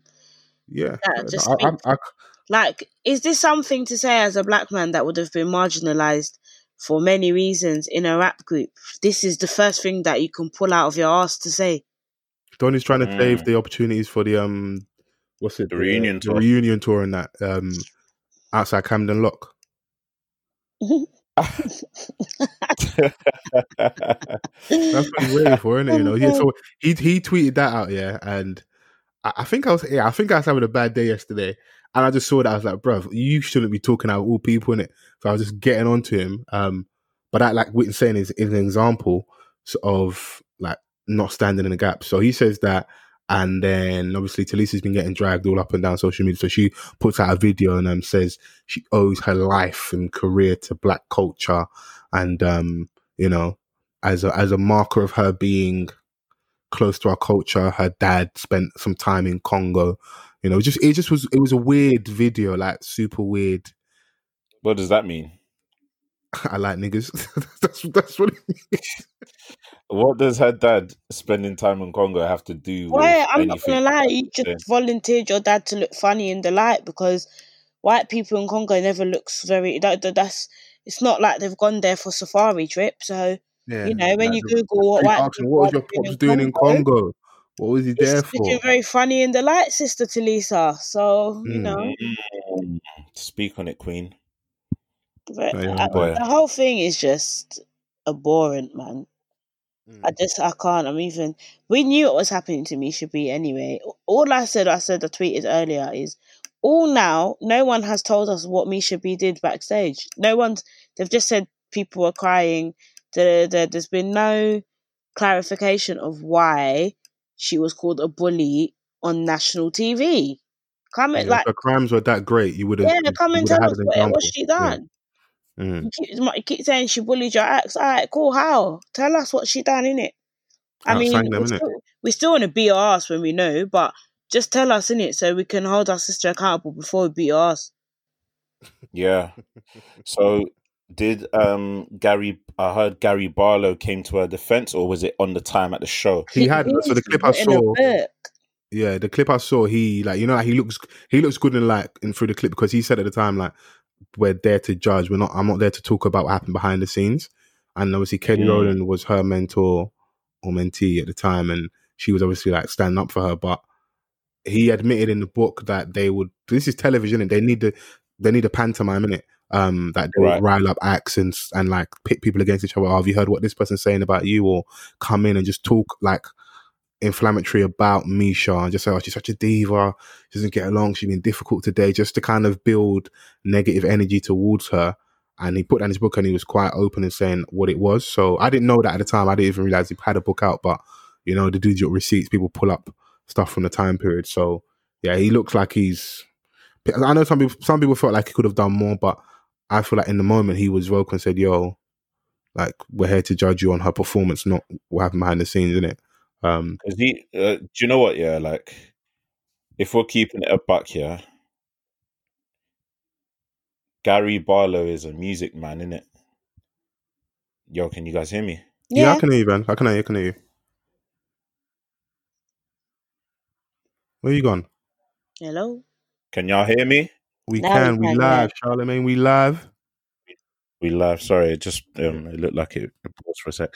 Um, Gary Barlow is a music man, in it. Like you know, he's he's responsible for a lot of Take That success, so he knows a, a talented musician when you when you see one. And like Misha B was like clear of everyone else. Um, in her creativity, her vocal ability, and all of that. Like I think a lot of people tipped her to do really well. So I, I understood where he was coming from. From like, listen, that girl right there is a star when I see one. Like, so whatever you lot are trying to do, like in terms of talking about what goes on behind the scenes, that's not what we're here for. So it's a shame because like I think a part of me was like, rah, like after a while, I was wondering why like there wasn't really much of Misha B thereafter. I think that's the curse of being if on there that was- show, though, as well. Like, they, Mm, traditionally, people don't do that well. Like, if you don't win or you weren't in like, the finals, like most most I people, think Yeah. it's you, you weird tail off. that um well not weird. I think it just strikes to me that we have to try and, you know, do better. Or maybe let me not say we, I say myself because I've seen clips of songs that Misha B put out that I've never even heard before. Like she never, she didn't just disappear. She was still actually trying to do music.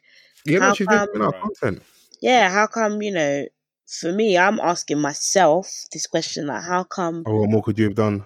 Yeah, why wasn't I clued up to her music? Why wasn't I paying attention to it? Why wasn't I like involved? Because I can now cry and be upset with her, and I can still do the two. But I just want to make sure that going forward, I can also support. But she didn't disappear off the face of the earth. So for me, it's weird that I just never connected with or even really heard her music in that space. Mm.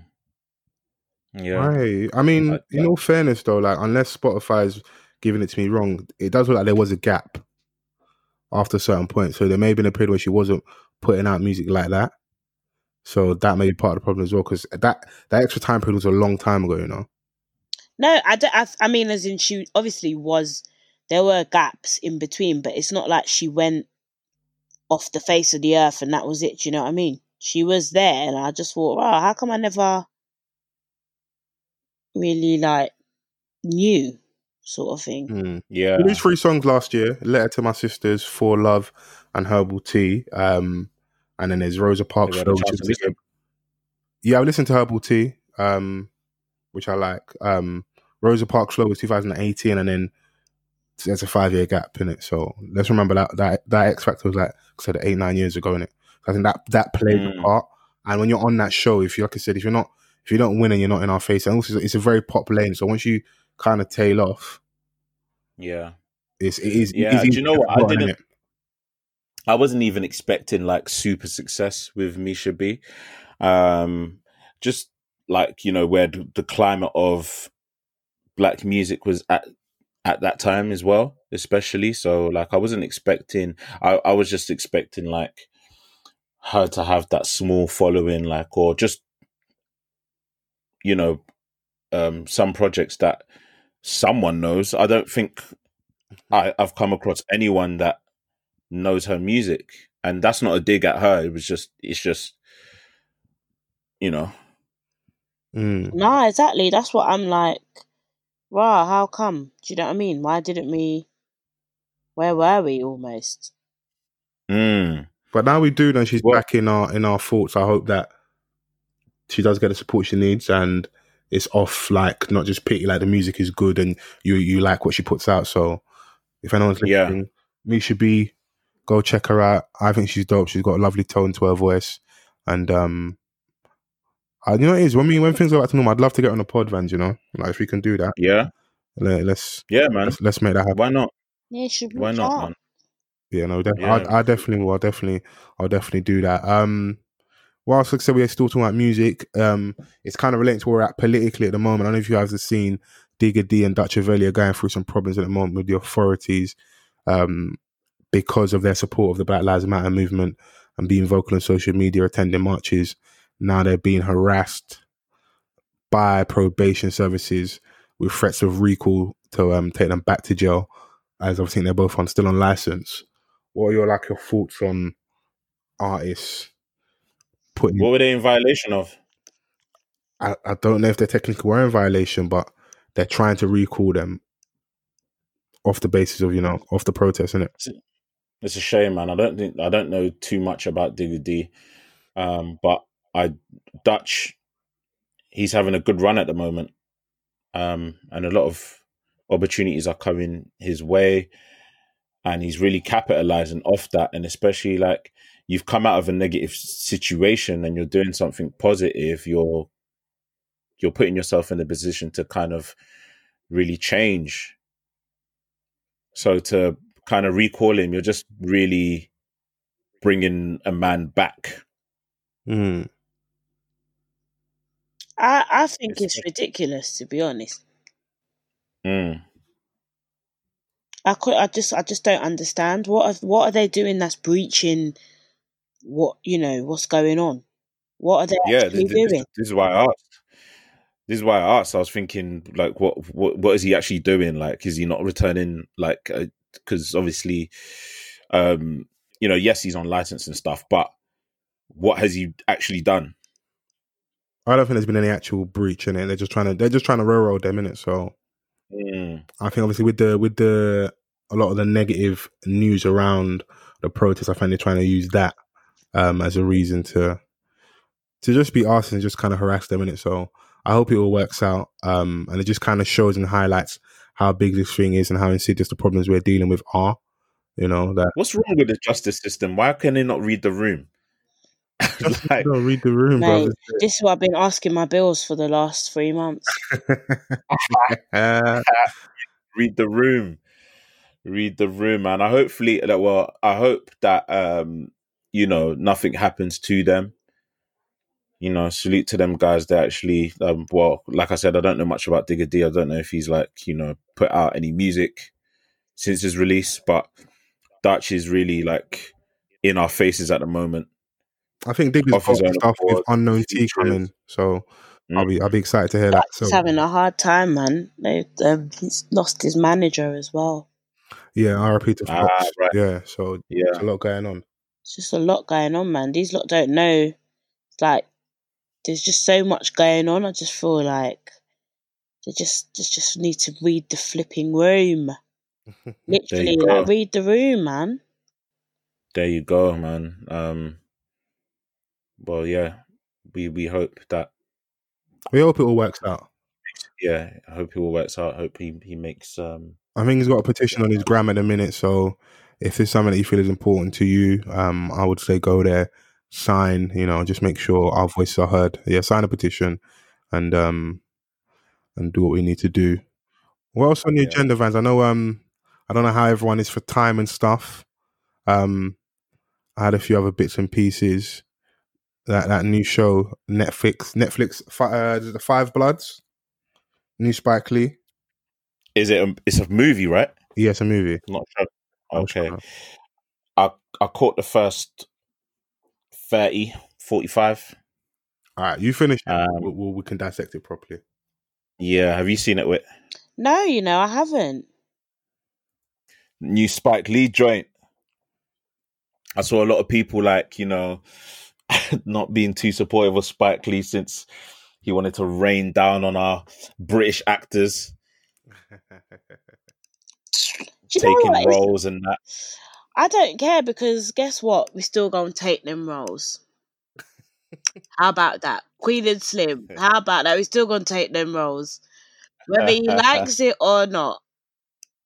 That He film, I needs need to to like- watch Queen and Slim again. Did you enjoy it?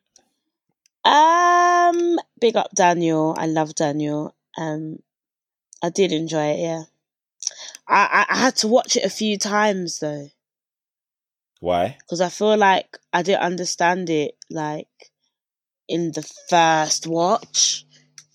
Like as in the first time I watched it, I had bare questions. Mm. I don't know if like watching it more and more gave me. I felt more content after like I've, I watched it three times, only because I had three different opportunities where I was like, okay, I need to. I had to go and watch it in three different places. But I, at, by the third time, I was like, okay, I, I know this film now. Whereas the first time, I was like, there was just emotion. I was just like, Mm. Yeah, I I don't know about you guys, but I thoroughly enjoyed it. There was just one scene that kind of irked me. I know the exact scene you're gonna say because I When feel they like were pa- everyone. what, pamming colle- in the whip. yeah, I feel like collectively, everybody was baffled by that scene. You lot are on the run. You've got the the sheer might and force of the, the United States justice system on your back, and you're taking risks like this because of pamming. Do you know what? Pamming Yeah, in the Daniel, vans. We're, we're on the run. I'm dead. Daniel was really Daniel was really sucking breast. Boy. And I was like, that Jesus. scene was like that was mad for me. I was like, right, is this re-? like? I always Do you know what, wonder how real those scenes are. Nah, that you know what? Yeah, that's not the scene that, that irked me. I was like, all right, cool, I understand it, I get it. You know, let out the frustrations. Like you're dealing with a lot here. You know what I mean? And the the ten- the tension, the sexual tension was rising. Oh, I know what you're gonna say. Can I guess? Go on. Is it when the little boy shot the black cop? Yeah, like Oh yeah, yeah, yeah, yeah, yeah, yeah, yeah, yeah, yeah. I'm like, I'm like, bruv, why? Like, I I didn't get why that scene was necessary. Maybe you guys can shed some light in your opinions as to why. Um, just to represent the included rage, it. though, innit? I think I think it was there just to represent like the rage we don't get to let out. Yeah, there was just, you know, I'm just so angry, like, F it. The boy Yeah. was just so angry, didn't know what to do, and then, Yeah, I I guess I guess there was a bit of context that they gave us. It kind like prior to that scene, he just seemed like a that lonely black kid who has to be like super obedient to his militant dad, mm, and then he believed in what he was seeing about Queen and Slim on the news. and he met them, in it. yeah, he met them, and you know they were speaking and stuff, and he was kind of like, "You lot are like legends or heroes," or if I can remember it correctly. And then next thing you know, like there's a big demonstration going on or protest, and then he just walks in the midst of smoke in slow motion. With tears of rage in his eyes, and then he shoots the black guy, and I'm like, "What?" I didn't get it, but I, Yeah, I did enjoy that. I went to watch it in the cinema. It was it was good, man. It was dope. Yeah, like Queen and Slim was good, man, and, I, and I'm with Wit, man. Uh, uh, if there's an imbalance over there, so be it, man. With regards to the actors, John Boyega out here um, signing new deals.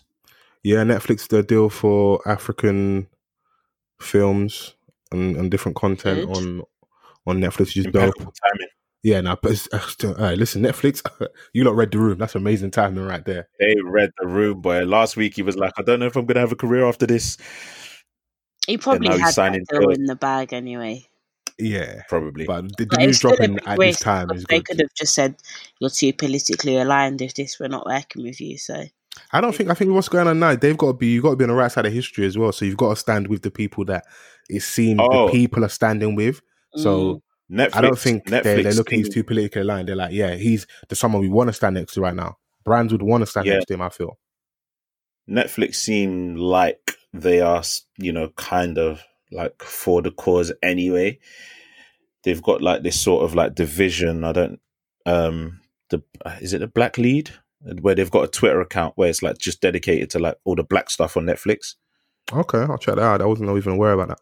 yeah, same. Um, so yeah, it's it's dope, man. It'll be interesting to see what he does with that.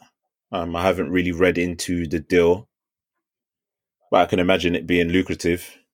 I would hope so. As long as we can get some content and it's an opportunity for him to do stuff behind the camera, it's dope. You know. Oh yeah, when you do a Star Wars thing, yeah, your price goes up, man. Trust me, The dog. price is the price is sky high, man. He's You, you see that house that he bought for his parents. come on, good African child, man. You know the vibes, man. That's the From dream, Nizzy bro. as well. That's the dream, fam. Everyone, everyone's in the trees. Is saying they, they want to buy the mama house, brother. Get to it. Yeah, he's he's done well, man. Um, what movie was he in before he bust like properly? What was Attack that movie? The It was a where good the film, aliens. bro. I'm, it was actually a good film. A lot of our content at that time in the UK had a certain element of corniness to it. That was actually a really good film. I've, I enjoyed. it. I went to see that in cinema. It was a good film.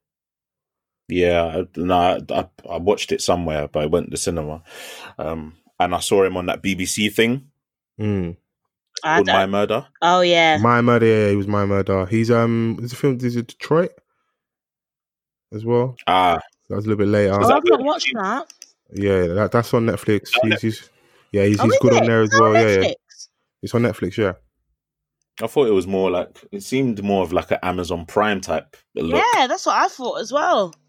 I don't know, like I feel like films that come to Netflix, yeah, not like they're the like rejects, but I feel like they're the rejects. Do you know what? Yeah, maybe the bag is different over at Netflix. Yeah, no, 'Cause but do you know Smith- what I mean? You're not the rejects because obviously, like to be on Netflix. Hmm. I feel like the it's movie our industry- perception of big cinema, and it? it's just like we've all traditionally gone. You go out to the cinema on a Friday release, whatever. You go and watch the film, but it's changed now. We're indoors for a lot of productions, so Van's Mm, probably right. Like if they were able to put the money up, you know, and it made sense, then why wouldn't you? The Yeah, because As as much much had a straight to Netflix movie, didn't he? what bright? Yeah, I never watched it though. It was good, I. bro. I think it was good. It got a lot of Yeah. um. There was some like heat and like negative press, but I thought that was more from the establishment that don't want to see a big name like Will Smith doing stuff over there because it's a threat to the film houses in it. So Well, but I, do you know what? I haven't enjoyed a Will Smith movie in a long time.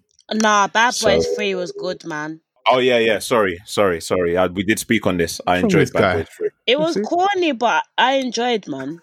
It was funny. I thought it was, I I, liked I it. enjoyed. I Corny enjoyed, can be good sometimes. Yeah, it was a good watch, man. Just like sometimes, even after Queen and Slim, I left the cinema feeling heavy, man. I don't even know why as well. No, I Because the brother way snaked well. them at the end. That's why. I hated them, man.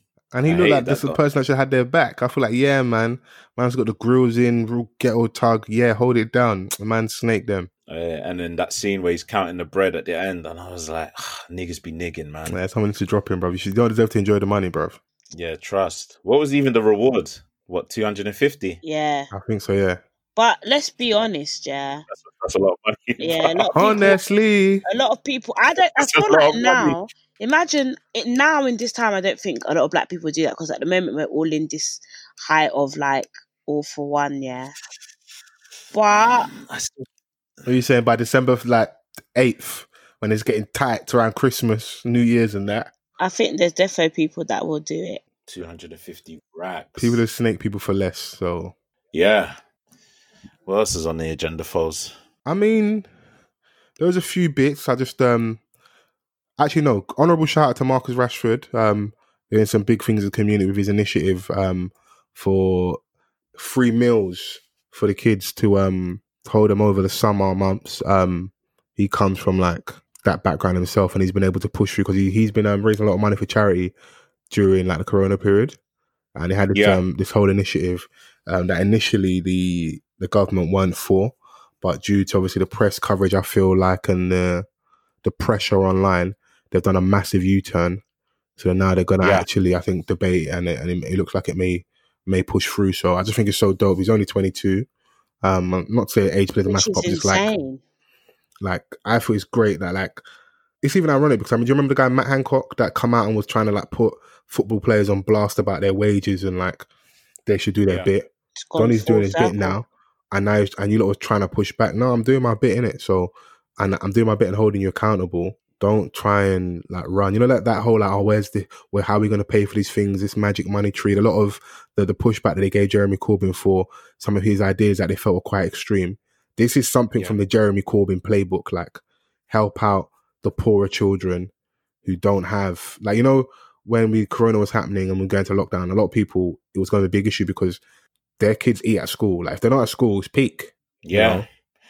I didn't realize how many obviously because like I, like I'm I'm not aware of like how many people or children go without, especially in the United Kingdom.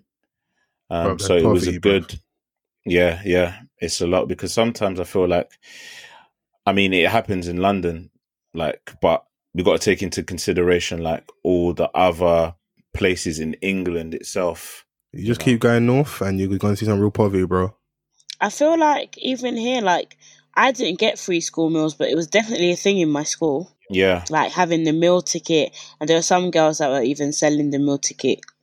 Like you know, you could get. I think you could get like, um, uh, you could get like dinner or lunch and dessert and a drink.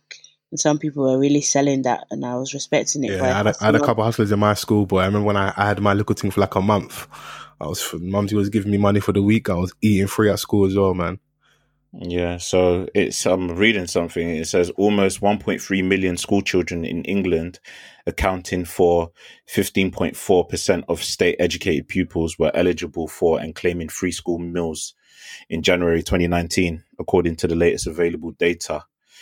So the highest rates of children on free school meals. This is like figures for state funded pupils by local authority. Tower Hamlets have the highest rate, 33.9%. Of course So it there's a lot of London boroughs Bro, So- the irony, the home of Canary Wharf and the uh, the, the the finance capital of the world and that, and down the road you got abject poverty in that. Well, let's just. Yeah. Where? What borough are you from before you start getting lippy? No, I'm just I'm speaking I'm speaking factually though, innit? Obviously, man's from South, so we're we're good over Yeah, here. but I did. I, I just said what borough, innit? Southwark, innit? The, the the audacity. No, no, we're good over here, man. The place where London Well- Bridge is, and if you go down the road past Southwark, you're actually in the slum with that stupid, Lagos. that stupid red elephant and this stu- and this shopping centre. The audacity, We we, we don't acknowledge Elephant and the Castle. gall of you to be from Southwark and chat Up the road is time. Waterloo Station. Ah, Hey, listen, Elephant and Castle, yeah. That shopping center makes my skin crawl. Bro, it's not a I shopping centre. It's a mu- it's a museum. but yeah, there's that. There's a couple London boroughs here. There's um, Hackney. There's Islington. There's Camden. There's um, Lambeth as well. So I'm more shocked about Lambeth. mm, they they come at the bottom at um 25.2 percent. So it shows that the need is definitely there in it. So I think it's Yeah. it's, it's, it's dope that he's doing it. Um, what was the the other news story? So a, an extra 120 million to be spent on extending vouchers through summer holidays. Um, so yeah, Yeah. This, this is dope. So they've had a, like a big U turn because they weren't trying to do this, but that they bowed to public pressure, which just shows that all the stuff they say back in the day about not being able to do this. And I know some people that maybe are more financially aware that they may say to me that, you know, maybe by next year or the year after we'll feel the effects and we've probably paid for it somewhere else. Brother, release the peas and help these kids out because they need it in it. Honestly, just Yeah, release a- the money. Mm. Yeah, um, it, it works out at about fifteen pounds a week per recipient. They say, and will cost around 120 million. All right, strong man. Release release the funds, man. Um, Yeah. I think we can definitely circle back and do do some more stuff next week. And Whitney, if you're open to come back on again, I'd love to have you back on. You know, Yeah, I mean, you know, I don't know what made Vans invite me now after six years. He's finished Oh, doing his oh. circle of, you know, bad bees. And now he's decided for me to come and carry last. You see how you you see how your own people flog you. You be your own man. Mm, mm, mm, mm. You really be your own. Where is the Listener of the year. this this um portrayal of me on this episode, guys, is completely false. It's facts okay? only. Everything real with my raps only. Sound like a true defamation of defam- defamation of character, Defa- right we, here. we fam. feel we we we def- man. defam- We, we, and they love us. Wallows. you know, dumb, you know. I will remind the people about your initiative, where they can find information, how we can support and spread the good word. Yes, BWWB Co is the Twitter and Instagram. At the moment, we haven't launched fully, but we are en route to getting our links out for people to register, women to register, to be part of the initiative. So, yeah, check us out.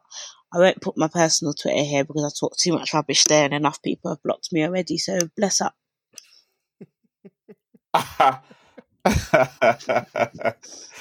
oh, mate. Now, I've enjoyed this, man. It's been good to have you on. I want to say massive thanks for coming on. Um, please make sure you rate, you review, subscribe. Do me a massive favor. Please make sure you use the hashtag, which is hashtag off the cuff pod. And um, even if you just share this with a few people in your circle, I've been having some lovely messages over the last like week or so. People shouting me out, um, shouting me on like our Instagram and that, just saying like they they love what we're doing and um, yeah, no. So I'm appreciative of the love. So just keep spreading the good word. It doesn't Of go missed. It all helps, even if it's just one person. That's one person more that can share with that network and uh, let them come over and get the good vibes, man. We're doing some Big good up work. both of you. Big up both of you. Big up off the cuff every time. Thanks for having me. Yes.